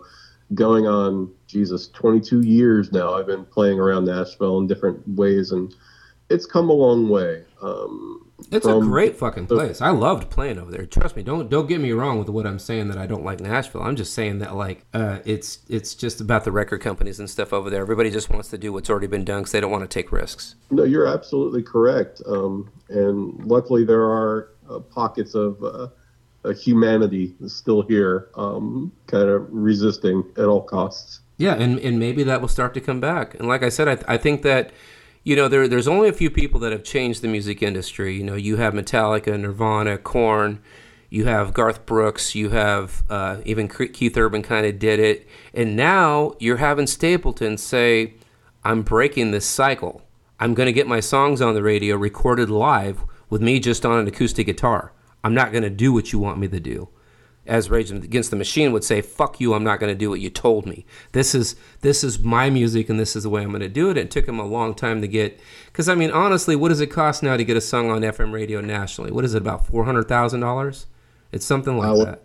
Yeah, it's it's comparable to that. I'm sure. I'm It- sure it- it's not. Oh, I'm sure it's not cheap. No, it's it's definitely not cheap. So that's that's where you get this one percent. Like we talk about the one percent of money, the one percent goes a lot deeper than that. The one percent also goes with artists too. That's the reason why. Okay, you need to have four hundred thousand dollars to get your your single on the radio every four months, which is a campaign because that's what it is in the music industry. It's a campaign. To get that four hundred thousand dollars every three months, you got to be selling out stadiums.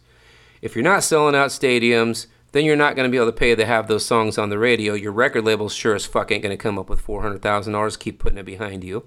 So it's like it's like this catch twenty two, and what it leads to is country music radio being ran by Morgan Wallens, by Eric Churches, by by uh, you know Keith Urbans, by by all this this same fucking five artists, you know, and it's it's sad because there's so much good music out there and it should be more about hey this song's really good we should play it. But guess what? You you can't run an fm station anymore that's ran by clear channel or any kind of corporation unless it, it- it's like the walmart of music. If they're not playing it in new york they're not going to play it in california. It's going to be all over the place or it's not going to be on there at all. So you only have rich people that are able to get on that platform. Now the good thing is fm radio is on its way out really fucking fast it's like I don't even know if it's really going to be existing in another five or six years. Honestly, Uh, you're probably right. I mean the cars these days they're all coming with Pandora already in it. They're they're uh, you know they're they're having all the internet stuff. And I do I always ask everybody. I mean, and I'm going to ask you right now before we get off. And I know we're we're going over, but I love our conversation. Um, do you listen to FM radio? And if so, how often do you listen to it? I, I don't. Um, I haven't in a very long time. I don't either. Yeah, so I mean, there, there's there, that makes two of us. Now, my girlfriend, she does listen to it. She uh, she, she listens to XM more, but she there's a station over here called K Jug, so she gets to hear like all the the new pop country that comes out and stuff like that. And some of the songs she plays for me are actually pretty decent. Lots of good talent out there. I'm not taking away from anybody that uses auto tune. I'm not taking anything away from Sam Hunt or any of these these guys that are all pop country. Even Luke Bryan. Like I even said during this episode that that you're on right now that you know I really thought that his docu series. I've only watched three or four episodes of it, but I thought it was good.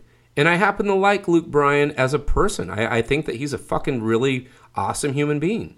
Doesn't mean that I like to listen to his songs and and his voice doesn't kind of like eat in my head after a while when I listen to it because it sounds like the same song over and over again. No, but as far as him and the way that he got there and things that have happened with his family and how he grew up and stuff, I I, I think he's I think he's worth watching on on the Netflix series. You know, but uh, she gets to hear all that stuff. But I don't listen to FM and.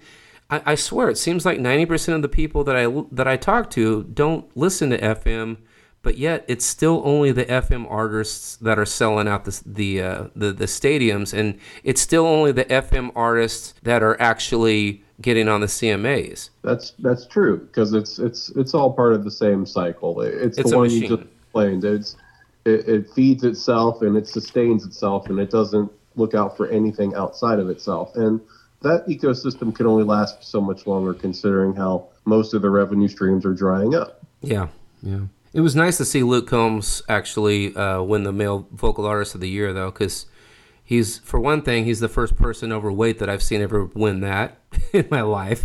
So I loved that. I thought that was fucking great. Plus he doesn't have a perfect head of hair. I'm pretty goddamn bald too, so it's kind of it's nice to see that he's like a regular looking Joe, but he's also a great fucking singer and he deserves it. I, I really like Luke uh, Luke Combs a lot. Who's uh who's some of the people out there that that you that, that you like that you would actually like put on your Pandora station, whether they're popular or not? Uh, I would say, well, let's see. Uh, starting with just like national artists, um, one of my favorite songwriters um, just recently came back to town. A guy named Lance Whalen, um, fantastic songwriter, kind of like a like a dark Nick Cave with an acoustic guitar. Okay, Uh, I know who Nick Cave is. Yeah.